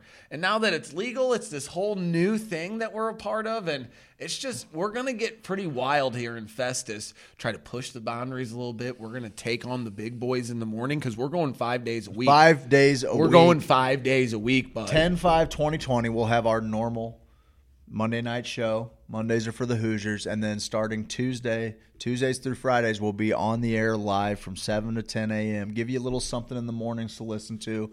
We'll cover cannabis content. We'll cover psychedelic content like we do. We're going to make you laugh, but we're also going to cover just Make kind of the cry. topics of the day. We might make you cry. We did. Uh, we're going to cover the topics of the day. Uh, we're gonna stuff that we don't normally like. This is this is prime real estate on Monday nights. We can only fit so much into a couple hour show, but going live three hours a day I can't wait. allows us to editorialize a little bit about what's going on in the world. It'll allow us to cover a little bit more. It's going to be uh, an opportunity to maybe get out in front and uh, bring some of the conversations that happen on the fan page just out into a bigger circle of people. See if we can't grow the ranks a little bit and get people helping us move forward so that the next time we throw a fundraiser for somebody and we're counting on 60 teams 80 teams are pissed that they didn't make the they didn't get in in time. Like that's the idea. We grow this thing organically through ideas. We keep you know we make people laugh. We talk about ideas and those ideas bring a family together that grows stronger and stronger and is capable of doing more and more good and going going 5 days a week is going to give us an opportunity to let people kind of stay in the conversation that's not happening in the mainstream. That's it. They get to stay in that conversation and and, and figure out how to best how it best serves them and how they can best serve it. And I'm excited, dude. I'm excited to get interviews going again. I'm excited for Seth to make up games with us. I'm excited for for to, to just explore what we can do with cameras and and and and what we can do in this space with a 24 foot Oh, green dude. screen and Buddy, We're I gonna feel- have some fun, man. I feel like we've been, you know, w- w- you're at the lake or whatever, and you throw a stone in there, and there's like this little ripple, or you drip a little dropper into, you know, this thing of water, and you see the ripples go out. And we've been doing this test where we've been kind of dropping little. Oh, now we drop a little bit of a cup, and we're like, oh, a little bit more wake. With this five days, and that's the love. That's the love we're just trying to pour out. Yeah, you know what I mean? sure. Like we're following our dreams, but our dreams are like, well, our dreams kind of align with fucking doing awesome, helpful things. Okay, sweet. That's a good alignment we got going on. Mm-hmm. Let's see if we can make a living out of doing it. Let's see. Because so many people have shows right now, they're doing it. People have magazines, people have all these media outlets that I love, but I'm like, ooh, man, there's a there's a, a hole there where they're not running this this constant beating people over the head with how much we can love each other. Just fuck, I'm fine. People are like, man, you guys are always getting stuff for charity. That's my next goal is for someone to be like, Steve's always asking for five bucks for fucking charity. Like, oh, sorry, give to the ones you want to, asshole. Okay, Jerry. yeah, Jerry. All right, bud, get out of my inbox. Okay, I don't know if I know any Jerry's. I just made I know a that up. handful. I made up. Um, but we're now with this five days a week. I feel like we're turning on the faucet. Yeah. Into this into this puddle into this pool to where we're gonna get to see the people who are a part of this now are a part of the core group. These people, like we we just reminisced with Seth out in the parking lot. Mike being a part of this, he's like, I want to build some of the walls in here. I want to be a, a force that that is part of this experiment and to see with 5 days a week if we can actually do this we can take on the big boys we can take on the the global the global media companies that that the KSHEs and the 1057s Mm-hmm. Yeah, we're not and- beholden to and the same 1120s. overlords. not at all and these people are a part of that cool core like uh, George Lo- George Laurie what's his name who does the coast to coast what's his name George Noory. yeah. George Noory. He George Laurie. George drives a lorry. George Noory. But that cult feeling, that that oh, uh, I'm listening.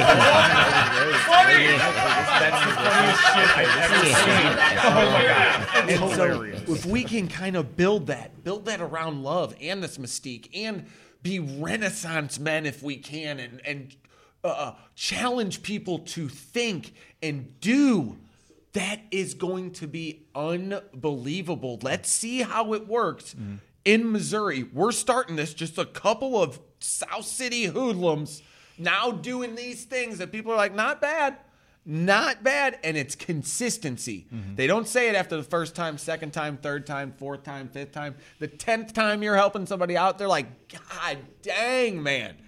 I don't see you doing like it's like I brought him up. Did a laugh track get bumped? No, I think it was purposefully hidden by our producer. Yeah, no, he's a, and uh, the, it's like I want to bring up Matt Neal again. The consistency of that dude being just a sweetheart. It's Yeah. like he's just a sweetheart. That's what it is. That's what's happening. That's what's in the moment right now. We're all just a series of choices. But by God, if this guy hasn't made choices that just have consistently added up, and that's what this group has been doing, doubt. consistently choosing to help and love, help and love, help and love. Well, and you're talking about you know the way that this is kind of lining up with what we want to do. That was that's the affirmation that took place Saturday night.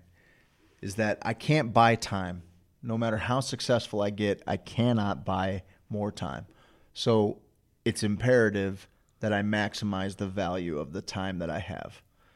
And the way that if I can feel like I felt on Saturday, as many times as I can feel like that in my life, I will have known how rich of a life I lived. I felt like my, my I remember my grandfather, my mom's dad, who was a man of simple means, never owned a car, took a bus to work every day, was a custodian for 40 years, fought in the Korean War, like simple dude. Everybody knew him wherever he went along South City because he got out and about and people knew him to be this jovial, fun time to be around. And I remember he didn't have a whole lot of material things. Like but I remember sitting at a barbecue towards the end of his life and him sitting around, sitting down, looking at all of his kids and his grandkids running around, having a pool day, having a barbecue. And he said, Kreger, I'm the richest man in the world. And he meant it.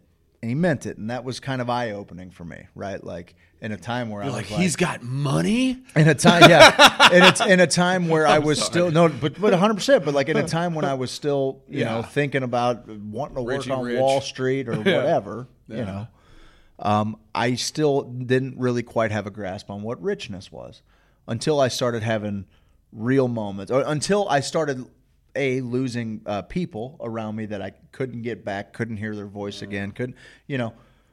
So I realized that, you know, you talked about me taking off with my dad. Like, I don't regret that. It put me in a hole financially for a long time. I, I made kind of crazy financial situations. It was worth it. It was worth it because I can make more money. I can work until I'm fucking an old man. You know, hopefully, hopefully we can continue to do this so long that this is work. And I don't ever want to reach. I don't want to hang it up because what I'm doing is fun.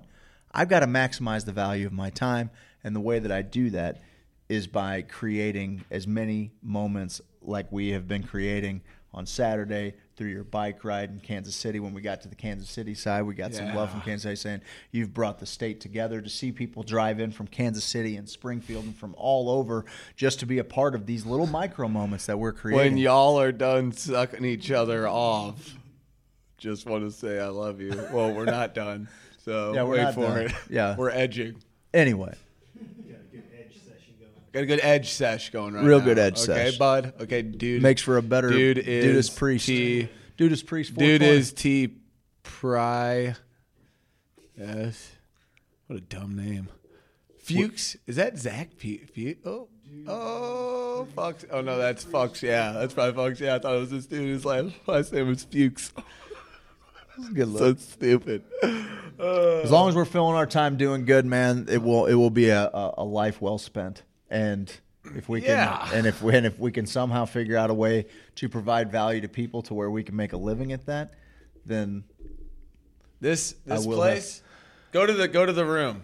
Go to the room view. Portal view. Portal View. Tell them what we're gonna call it. The Church of Unconditional Love and Transcendence. What does that stand for? Uh, they have to do the math. What's the acronym? the Church of Unconditional Love and Transcendence. I like that you you. get it. You guys get. I don't have to tell you. I don't have to tell you. Steve, what? Uh, I think it's time, isn't it? I got a Waffle House story. Oh, Should we tell say me the? Waffle House story. Real quick, Waffle House story. Okay, so Waffle House right across the street. Mike actually asked me. He's like, "Hey, you want to go to the Waffle House?" I was like, "I don't think I can ever go to that Waffle House again." Because of the one waitress. because of the one. So Jenny and I go there the other night. She helped me with most everything I did here. Jenny's like, "Let me come up there and help Yep. you." I'm like, "Stay out of my way, woman." Okay, I'm laying floor here. Okay, this isn't. Oh, Molly the Riveter. What was that? I don't even have time to remember it. Um, no, I appreciate Jenny more than like Me too. My love comes, you know, through her all the time. Just to get that out. Seems- I don't know seems a why I said, little- uh, went overboard. Went Seems a overboard. little, uh, Whatever. You can for- gush the whole goddamn. I love you, honey. I love you so much. But We we're up it. here doing the thing, doing the thing, painting the walls and doing everything. And then doing the thing. So we go over to Waffle House because we're hungry after that. We've burned quite a few calories in the Amazon position. Thanks for the hands on, bud. yeah, bud. no, Yeah, we bud. already knew about that. A yeah, I know you guys are already doing that. Oh yeah, that's one thing we were like Amazon. Amazon position, one we're like, person, "Fuck yeah, yeah, bro." The one person who was like, oh yeah, I know what that is. I was like, shit, that's crazy, dude. That's not the thing. I knew I liked you. Yeah, yeah. So anyway, go to Waffle House. There's a waitress over there. You know, she's just a Waffle House waitress. She's you can talk to them most of the time. They're in there. They have their mask on, so you can't really see what's going on. She's probably I don't want to guess her age, maybe mid thirties, right around our age or whatever. So we're talking, going back and forth. Ask for coffee. You know, me, I'm like, oh yeah, ha, ha, ha, joke, funny joke here, ha ha ha. And she's like, okay, dealing with it a little bit. So she uh, is like having some struggles. You can kind of tell, you know, you can kind of, t- oh, you know, that kind of stuff. Yeah. Because everything's, it's not like a regular place where you can Yeah. disappear. Your waitress is like, where'd she go? Yeah. They can never get away from you, ever. At a Waffle House, your waitress could never get away from you. Unless she goes and takes a fat dump. Even then, she's not that far away. And even then, you can still yell for her, and she could yell she back. could hear you through the Yeah, wall. yell back, yeah. I'm pinching one. in a minute. I'm pinching one off. I'll be there in a second. Yeah, I'll wash my hands. I'm not typhoid Mary. Um. So anyway, Waffle House is great. The food was great. Um. So we we go in there, we eat our food. Uh, I go up to the counter and the bill's not there. Usually it's there. Usually it's there with your food. They put your bill Yeah, down there. as soon Okay, yeah, as soon as it Yeah, comes mail.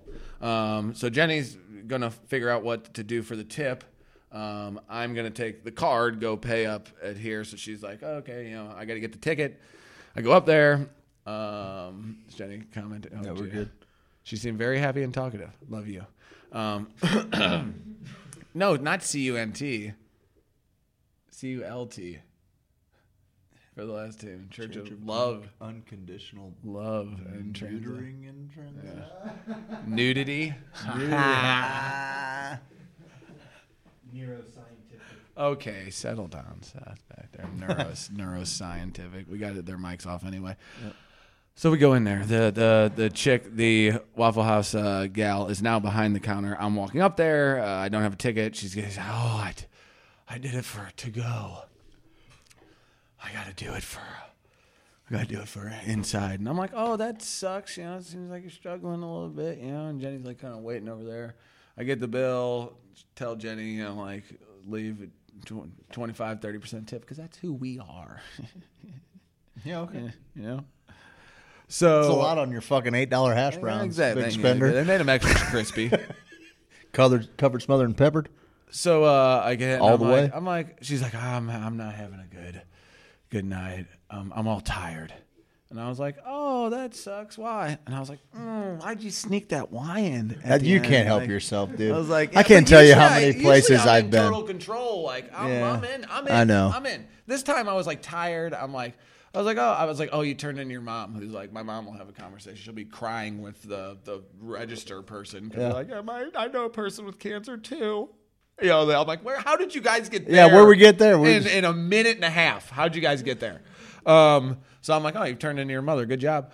So I go. I'm like, why? She's like, oh. As soon as you ask why, I put my head. what down. what's your wife doing? Oh no, point? she still kind of doesn't Okay. know what's happening. Okay. She, I hand her the thing. She's still getting money out. She's kind of in the you know in the background now. I'm like, oh, why? She's like, oh, I didn't get any sleep last night. My son was up all night with virtual school. Um, he's a kindergartner. I don't know what to do.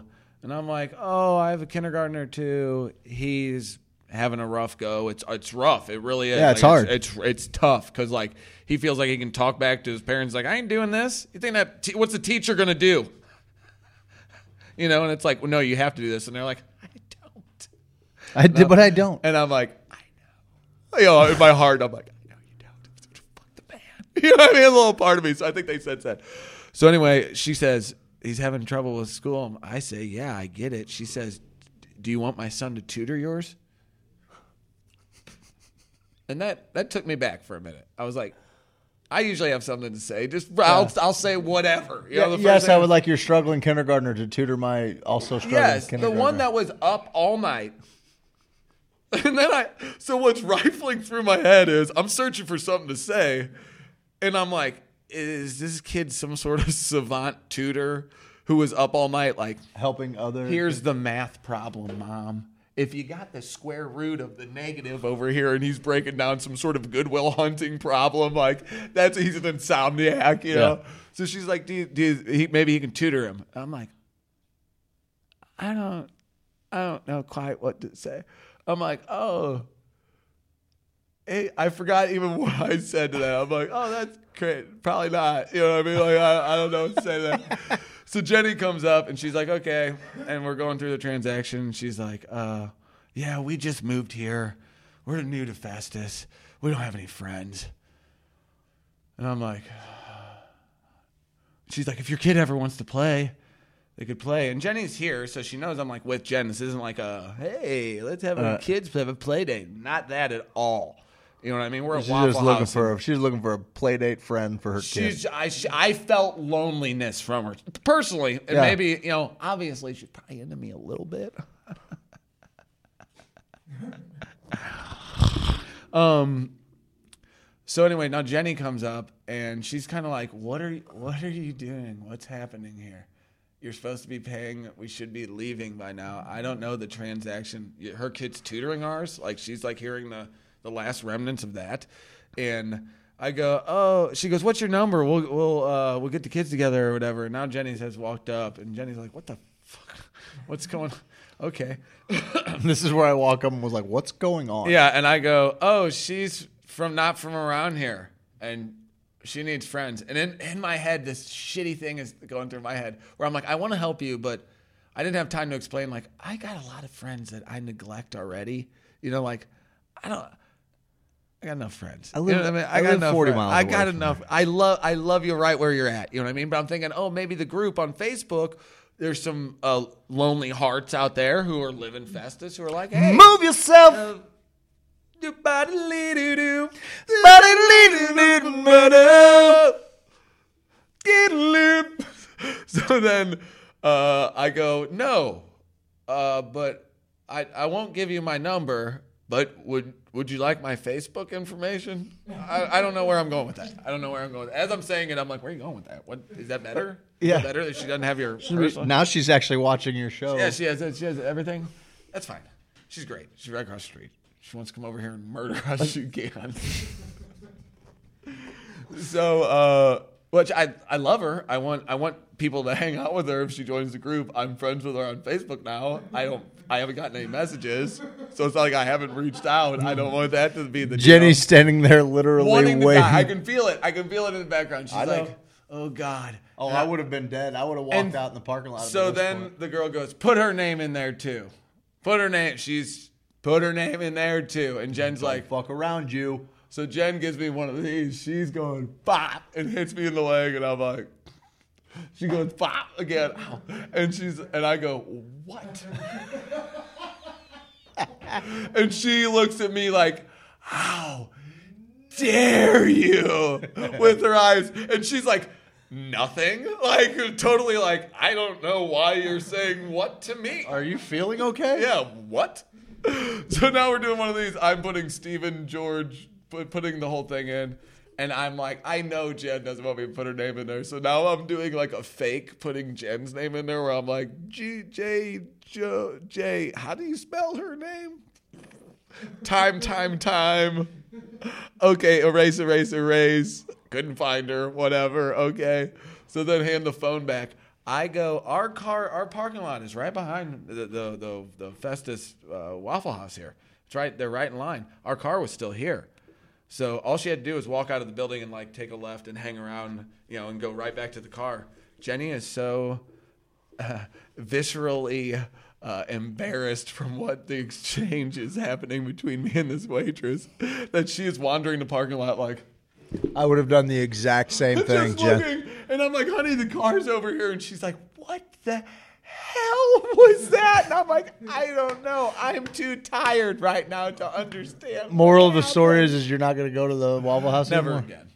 That's unfortunate. No, I'm gonna go back there. I'll tell her.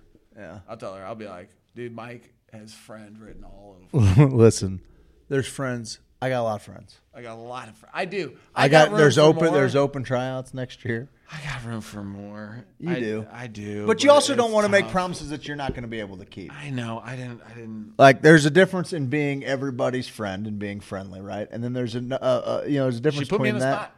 There's a difference Put me in between that spot. and then being also like She's like, how kind uh, are you? married to their schedule or to their.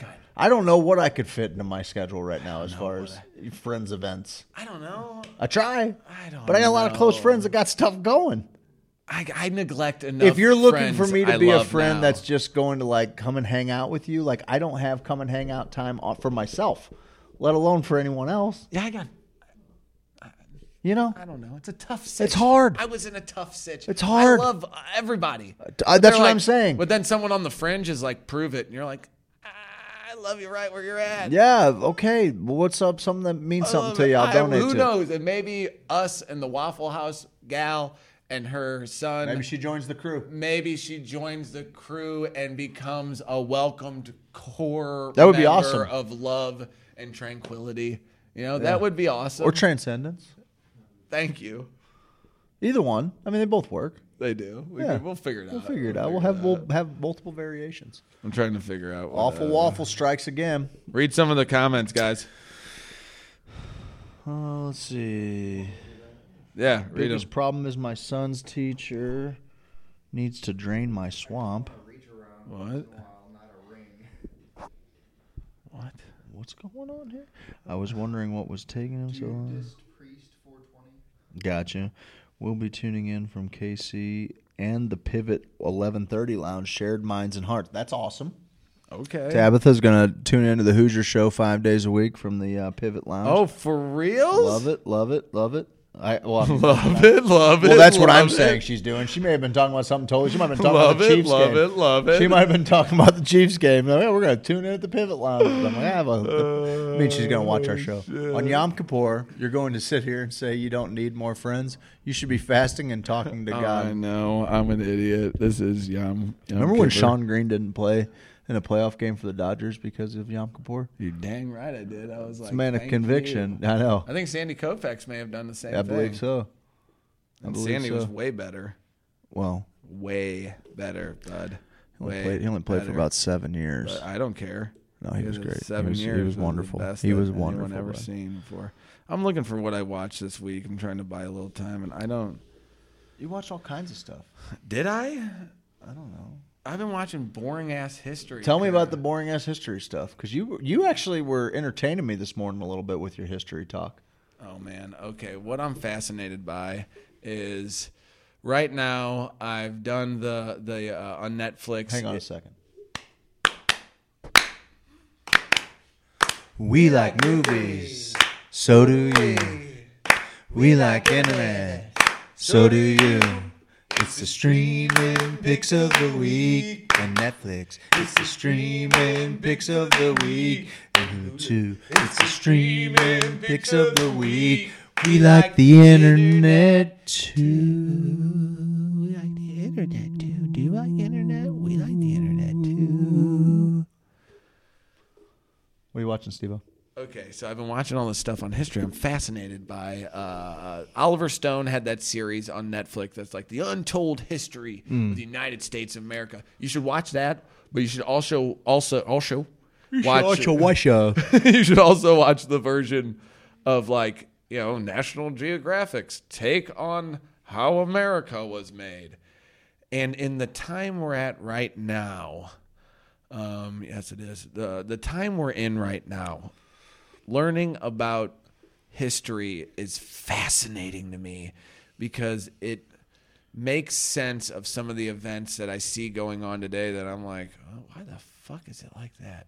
And, it, and if you follow the path of history, you go, oh shit, like that's what, that's why these things are the way they were. Like I was telling you about the Cowboys and like how they were formed was because they had, you know, after the Civil War, these guys needed something to do and they had cattle instead of buffalo, so they're bringing them up to the railroad and you're learning about all of these different aspects of what was going on, and it made me really like appreciate what it was to be an American, the spirit of you know getting away from tyranny, but also the blemishes of you know it's like the sorrow balance to bring it back. It's the sorrow of all the shit we did shitty to build a country, mm. and then all of the stuff these like just wild frontiers people that said, "Yeah, we're gonna go." Could you imagine going to the Rocky? You're you're heading across Kansas. You're like smooth sailing, guys, to the ocean. Let's do it. And then you get to the base of the Rockies, and you're like, I guess we we go through or around, guys. "Oh," and then you, oh yeah, you go try to go around. You go, Yeah. you take a right Yeah. at the Rocky Mountains. you end up in the fucking Yukon territory. Shit, I knew we should have went left. Harold, I think that's how You all the fool. Canadians got up there. probably People trying to can't find a get way across. around. Like fucking Can't get guys, this is across. where we're and learning enough. about how the Erie, uh, uh, was it the Erie Canal made uh, New York what it is? Yeah. Was that the Erie Canal? No, it was um, No. Yeah, it is. um, it doesn't sound right. God damn it! It was There's a canal that they made, and it made uh, New York what it was. It is. It, it's the Erie. Erie it goes Canal. in the Erie lake. Canal. Yeah. What's the fucking river? The It goes in. Oh, the Hudson. Hudson Hudson Bay, Hudson River. Yeah. No. And it, and it opened up sh- uh, shipping, and it was like this massive achievement of what people could do. And yeah, this thing. What what year was it? Yeah, dude, 1821. So it just started like ripping open the, the floodgates of trade through the mm-hmm. Great Lakes, through the Mississippi, getting you know. You can actually make the the continental Oh, loop now, right? Like you can go up the Mississippi, you can come out and around and go down It's the Atlantic. Dude, no doubt. I have a buddy that wants to do. That's his like bucket list thing. That'd be awesome. Is to sail the loop. That would be awesome. Like, okay, so then just learning all that, and then now learning about the future, uh, reading articles on Africa. Africa being a, a continent that is huge and will in 20 by the year 2050 or 2100 they will have five countries in the top 10 in population they are the only nations growing at an exponential rate because we actually we were getting on this podbean app and i Yeah, noticed like right? all the top shows were nigerian based uh, Gospel, pastor- yeah, much. pa- Yeah. pastors who were telling, you know, like doing like the whole whoa, and I was like, oh, this is wild and young. dr- You know, they were really well dressed, and I'm like, Yeah, what yeah, an yeah. interesting thing. We don't really have that culture here that's in the mainstream of t- Joe Rogan type numbers on a podcast app. Yeah. So that's what made me think about that and learning about how the history. Now I'm getting in. I feel like I got a really good grasp on America from seven, you know, from 1500, you know, the late 1400s, kind of that whole era, which that's fascinating because we kind of jump from Mayflower uh, and and the first settlers to the Revolutionary War, and you forget there was a whole bunch of time. in There was a lot of time in a between there. whole bunch 100%, going yeah. on in there. We're kind of like, you know, in history, it's like that, and then this happened. And you're like, oh no, there was a whole mess of like natives, and that's why uh, gangs of Yeah, New there were York technically is presidents so before cool. Washington. Yes, like there was a dude. whole lot going on. A whole lot, yeah. dude, Yeah. I love that, that bit of history. Yeah. So I'm just been trying to seek all the history I can to help me make sense of the events of today and the events that are coming. And I'll get on Amazon Prime and I'll just search history. Like right now, I'm learning about World War One because I feel like World War One really shaped the world we live in now. Oh no doubt. Yeah, And it was the I birth of the industrial prison understand it. complex. I mean, uh, mil- military industrial complex. Yeah, like the, the, the I mean, that's that's the the, way they that's the pump out machinery. explosion that's happening there, right? And then all of a sudden, it was like so much. and the first means of the world being able to Yeah. fight at the same time. no time. doubt and know? s well and there is kind of a there's always been like uh, one group of people that are advancing at a quicker technological rate which gives them the hand up in, Oh, in yeah. conquering this has always happened you know from the from the first steel Crossbows. weapons yeah the fir- exactly Yeah. yeah. i mean so that's that's always happened it's kind of who's been in charge is like weaponry, the ability to defend oneself has kind of driven innovation. That innovation has led to bustling economies and overall conquering. And like you were talking about the, you know, the British Empire owned half the world, you oh, know, Oh, th- a third of the world. yeah. and Yes. and own the oceans. and I mean honestly, when you look at it now, ruled all of the world when you look at it now, like after we won a big war, you know, then like the UN was formed, but it was kind of us calling the the, UN shots. formed Well, right like, I after mean, World War II. Yeah, yeah, Okay, yeah. And so I mean, but even then, like, what other country has bases in just you know a Oh, hundred? well, I never realized. Like, I always thought World War II, Americans came in, good guys, stomped out Hitler, did our thing, we're the best. And really, it was like, no, Russia put their, they put it to Germany. Yeah. Then we, it's amazing that we, this bastion of freedom, are the only country to drop a couple nukes. That's kind of wild when you think about that. And that's a whole, you know, situation all in itself. But the war after the World War One and World War Two, it's like build, baby, build. We didn't oh, have was. many bombings here at all. No. The rest of the world is in rubble. Yeah, yeah. And it's like, oh, America's just good. We're the superpower. That's how shit works. We just kind of are the best at producing things and doing things. It's like, oh no, Germany's built itself up quite a few times. The Russian Revolution that happened after was it right before or after World War One? It's right after, I believe, the Russian Revolution because that was leading up to World War Two.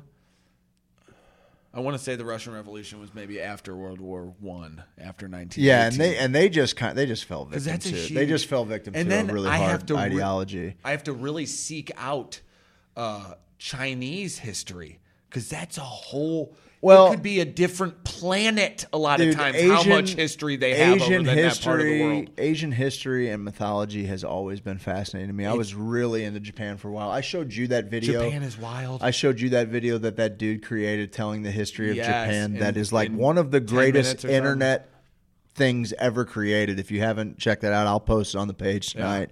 It is amazing. It is so entertaining. I was hoping that he would do it for I know. every country. Uh, I'm crazy into into Chinese history. My dad and I watched this. I think I maybe talked about it on the show before, but like we got into this Korean soap opera that was called The Great Queen Seondeok, and it was uh, uh, it was it basically told the story of like 500 and 400 BC. The Koreas were like three separate Koreas, and it's about, about like this these warring tribes, you know. And I just got into all of that history. And what's amazing about the Chinese in general is like the Chinese have, I mean, they're two billion strong. They've got a pretty good idea of how to succeed, you know, uh, in growing at massive rate. They keep all of their information inside, which is insane, right? Like we know things about China. we know things about China, but they they they're two billion strong, and we don't know that much about China. No. we know what they tell us. They're not showing China. up at the parties. we know what they're telling us. Yeah, dude. But like, and and they're they're mighty enough that you just kind of don't question. I mean, you can question it, but You know they live over there, You can't really do much about it. What's going on inside there? it's interesting. The Chinese Chinese history, like just going through like the different dynasties and everything, and I mean, it's a China is massive in size. Like it is immense. That was And the thing that struck me about Africa, like fitting half more than half the world inside of Yeah. Africa. Like, Yes. it's crazy when they put it on a map. How and it still has, you know, very little infrastructure too. That's why it's like if keep an eye on it. infrastructure is put For in place, and it is. it's actively being put in place. Yeah. But as it's put in place, like it's going to explode. It's watching the history of the world sh- take shape again. Like it's the American story is really cool, but yeah, there are some moments where it's like, oh, that's horrid. Yeah. but also that spirit behind it. I don't know. Yeah. It's romantic. It's also fresh, man. It's like, World War listen, II. Oh, I know. you Our like- history like is you talk- crazy Our fresh. history's so fresh. Like When I went to London, they're like, "This is from I- 200," I and I'm like, huh? I mean, there's certainly been equal We got a little crazy atrocity, equal atrocity done throughout the world at different periods of time. It's just that some some of them we've got books on for a lot longer. Yeah, oh, you yeah. know, like that's that's the deal. Is like we've got we've had cultures intermingling on one side of the ocean for an incredibly long time, telling these stories, collecting these stories, putting them in the annals of history, and so like we we can go back hundreds and thousands of years of recorded history there. What we know about history here is what we I know, landed I- here I in hate that shit. 1400 and gathered by word of mouth because there wasn't a ton of written. You know, most most lore was handed down orally. You know, Well, that's what I tried. Oh, there is something cool. I have been watching too. Let me put that at the end. Um, but the ah, fuck it, I lost it. My other one, my other pick is, is Humans of the Amazon. Terence McKenna, The Last Word. It's on Amazon. Fuck you. It is unreal. fuck you. It's What's it called? Unreal. Uh, Sh- Shamans of the Amazon, Part Four. It's Terence McKenna, The Last Word, and out of all the Terence McKenna things I've ever put on, going to bed, Yeah. all that shit, um, his this is an interviewer just asking him all the questions, and I'm like, good question, buddy. Yeah. And then Terence breaks it down, and you're like, oh, dude, it is so awesome. It's on Amazon for free. I'm only halfway through it. Um, no, but that's I was gonna. I remember what I was gonna say. Uh, learning the history of like uh, the Comanche and like learning the diff- the, the different cultures pre our stories, our stories, you know, the, the stories of the 1400 on. I always wonder, God, how many tales of when you go through Missouri alone on a river, you go, how many fucking stories have been told about this little cave up there that's been around Oh, no since, doubt. since 400? You know, like Yeah. that's the shit. I'm like, wow. And in Europe, I got a sense of that that some buildings were super old. Like I was like, oh shit, 1100 on this one here. Yeah. like wow, No doubt. You know, like when a- I see a when I, when I see a head when I see like, a headstone from the 1800s, you're like, whoa, that's old, man. nuts, man. That's old, man. Yeah. It's wild. So yeah, you will love Okay, Shamans of the I Amazon. actually so I only found part four. Didn't find one through three. I don't know why when Greek mythology uh, kind of came when, when we, I don't know if we talked about it on the show last week or it, it kind of popped up again. Oh, I think my brother asked a question on the page about what's your favorite Greek Mythology. mythology, you know, story. And I really did. I mean, it was one of my favorite subjects, like covering Greek and Roman mythology, but especially Greek mythology. And uh, so I got to thinking about that. And there's always there's so many just cool allegories. You Greeks know, are I mean, cool, The way man. that they the way that they explained everything, pretty rapey. They're pretty rapey. Oh, yeah. uh, Guys, extremely girls, rapey, super rapey, rapey. people. But uh, Yeah. but other than that, really telling beautiful stories. Um, but so I was going through and I was like, you know, I wonder why I've never thought about um, listening to a mythology podcast. When I first moved to Springfield, we had basic. You cable- wore this jacket and claimed you've never thought about listening to a mythology podcast It's true. before. It's true. but I uh, there there used You to be this one? there was this professor at Missouri State, well, Southwest Missouri State at the time, but in Springfield, find a good one? that that used to um, air his class on public TV in Springfield when I Oh. first moved there, and this dude was. I mean, feel encyclopedic, like I've and he's pretty that? animated. I could probably dig some stuff up. His classes were fascinating, and I couldn't. I wanted to go to Missouri State to take this dude's class. Oh, like that's how fucking. I just wanted to take this Greek mythology class. Didn't happen. I went to Missouri State. Didn't take his class. Anyway, uh, it was awesome. So I look up a couple podcasts, and I got into that. I got into um, listening to the Greek stories again, and so I've been spending a lot of my time listening to old lore. And then I found this podcast called Myths and Legends, which is way more than Greek. It's actually telling the story of King Arthur's court, but like all of his knights and shit. And so way more in depth. And then it's also telling like all of these Disney movies, but the real story, like the real Aladdin story, the real Mulan story. It's fucking fascinating. The guy's awesome. voice is butter. Um, so that's what I've spent most of my time with. But last night I watched Enola Holmes, Okay. which is on Netflix, and it's uh, Eleven from Stranger Things. The the girl, uh, she plays the younger sister of Sherlock, and I forget his brother's name. She plays the younger sister of Sherlock Holmes, and her mom is. Uh, Sherlock had a brother. I didn't. I didn't realize that either. It wasn't Watson. He actually he had a, a a brother who's kind of a honestly he's a he's a dick. He's a total Okay. dick. Fuck Okay, that guy. down. He's a fucking real asshole. nice stash on him though. Good good good hat game too. But anyway, so it was. I, I was looking for something kind of easy to watch, something kind of fun. I dig on the uh, Sherlock Holmes stories. I always have, you know, and so this is kind of uh, it's playing in that same universe. Henry Cavill plays Sherlock Holmes, which you Oh, asked the question if you could pick anybody's like Get face of look. here. Like that's my guy. I think Henry Get Cavill is the most here. handsome man on the planet. He does things. And uh, anyway, so he's Sherlock, and uh, it's a fun little story. It's uh, you know, it's a she's trying to put these clues together. Mom's played Watch with by- the kids. Yeah, I think so. Yeah, totally. Uh, yeah, it's fun for everybody for sure. Uh, the um, all ages, all. Uh, what what is the gal's name? Who's Tim Burton's wife? Played. Uh, Oh, her name is Harrietta. No, no, her it's name not is- Harrietta. No, don't please don't look it up. Hey, I'm not. It's it's three. It's uh, Helena Bonham Carter. yes, Helena I was close. Carter. H. Yeah, Did I uh, say she plays the mom in it, and uh, I enjoyed it. Helena Bonham Carter Harrietta is like so close in kinda my close. head, dude. Mm, God, I would have found it. Yeah, Anyway. that's good. That's cool, man. That's a good. That's It's a good cool. pick. That's It's a fun good- pick. cool- something you that's can a watch good, with cool uh, pick. It's a Ivan fun Oliver. pick. They'll dig it. Cool pick. That's pretty cool. Fun pick. It's all right. Fun pick. It's fine. You guys watching anything? Actually, yeah, I watched something last Hold on. Where's our camera at? We gotta switch to the. Camera. Yeah, cockpit. come on, this guy. Scoot over, Mike. All right, so uh, No, last stay night right I there. Watched National Parks Adventures, and it had um, a group of people that were traveling, biking, hiking, and No, he's good. It's Uh, perfect. And uh, yeah, dude, it was real different because the cinematography on this was almost like they used a drone for most of it, going over the national parks in our country that people do not ever go, Cool. like never step foot on. So it was really neat if you're into, because that's one of my. What's it called? lists.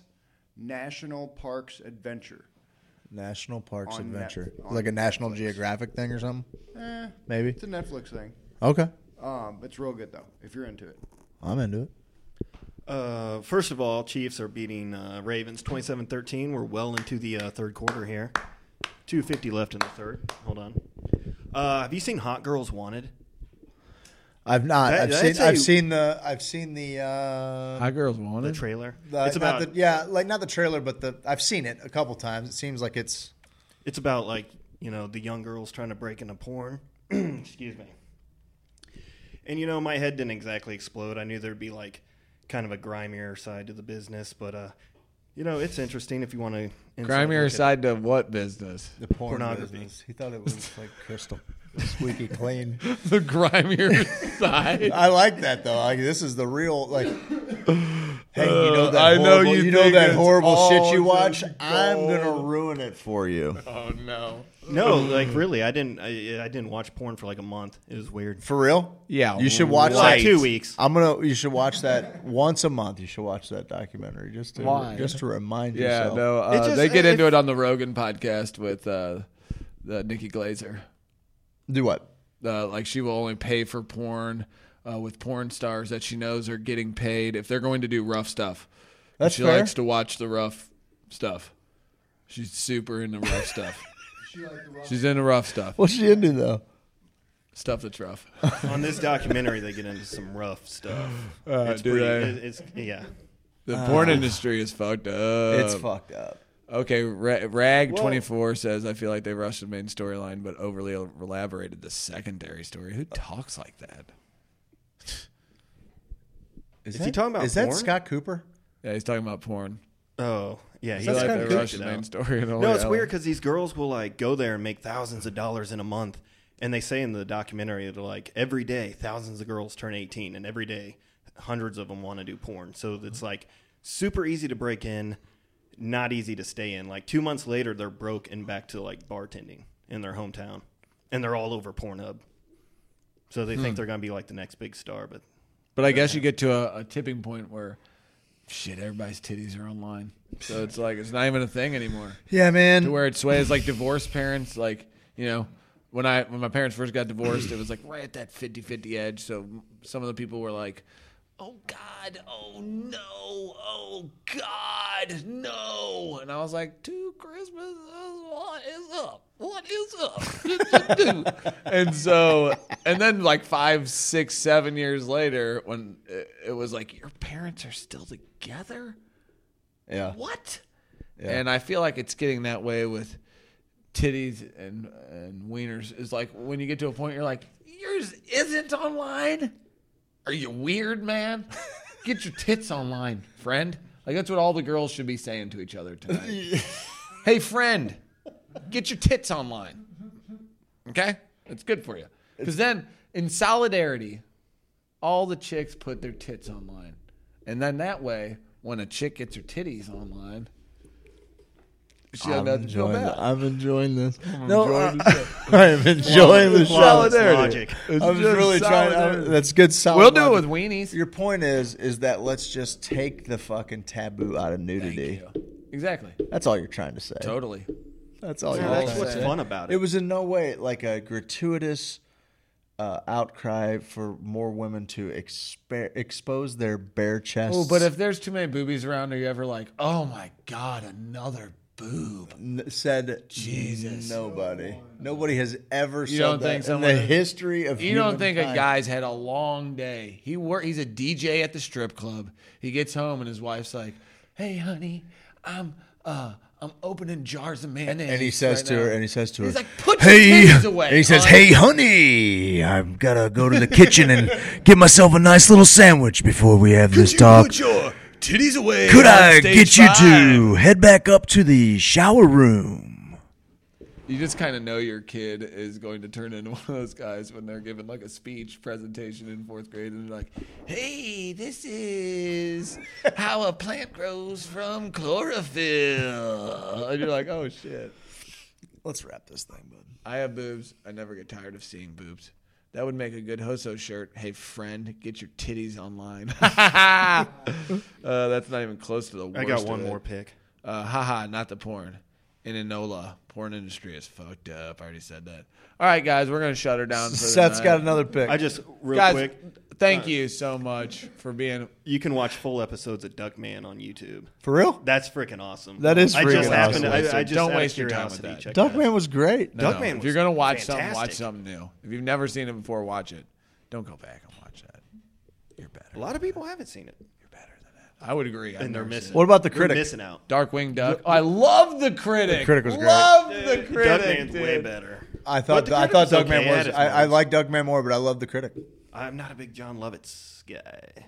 Oh, I love Jon Lovitz. Rat Race Uh, John what? Lovitz is as good as it gets. Oh, I liked him in Wedding Singer. He Good just luck always finding a plays DJ Jon Lovitz. who can move like no matter and what the shake character is. like this. He was a, a love interest in his first movies, dude. He was handsome as hell.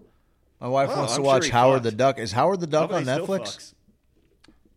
fucks. Why do you every week you got to bring up Howard the Duck? Well, she just said it. She said, "Let's watch Howard the Duck." I didn't even know it's What's on everyone's Netflix. favorite Oh, come duck home, show? honey, and let's watch a movie that makes you horny for ducks. Well, no, That's tonight's poll. I'm gonna be for the Howard- first time, I'm gonna be ducking Howard horny. the Duck. She's gonna be Lea Thompson. I know. I'm gonna play a little keyboard tune, shake Baltimore's my little tail coming feather. Ducking horny actually works for once. It does.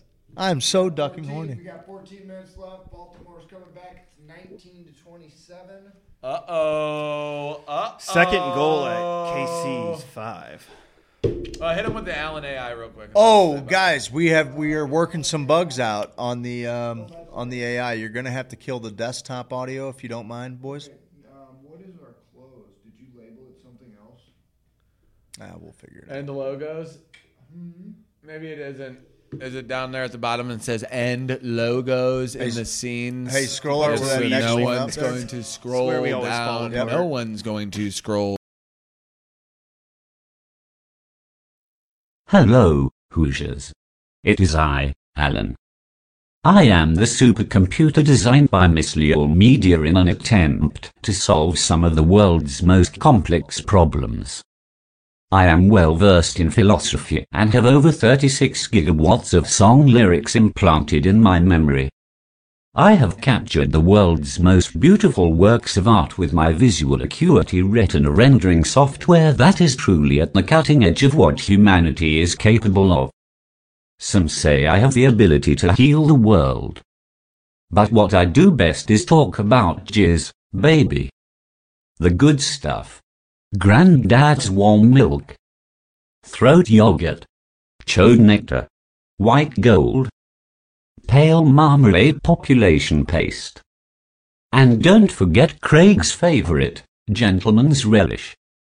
All that jizz, baby. YZZZ. Would you like to know more about jizz? Okay, man cam. Whoa, Craig, we're out of here, man. The night's over, man. We're out of here, man. Whoa. What do we got in store for him? Guys, we're coming five days a week. Kick it to the main cam so I can get real sultry with my people. Guys, five days a week.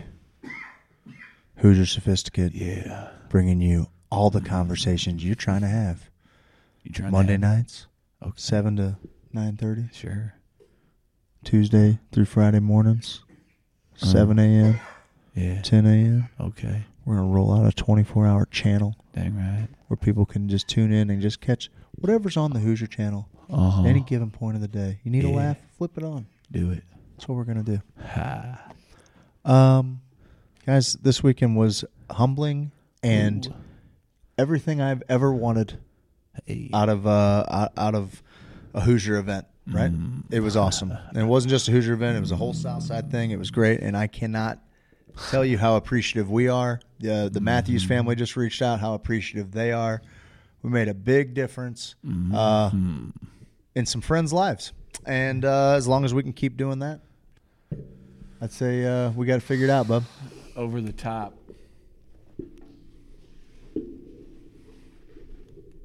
Are you trying? Are you actually trying? I don't have a fucking table. Well, you should win easier then. Oh yeah.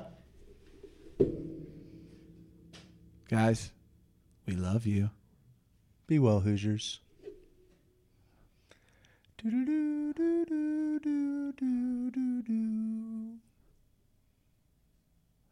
they hit stop?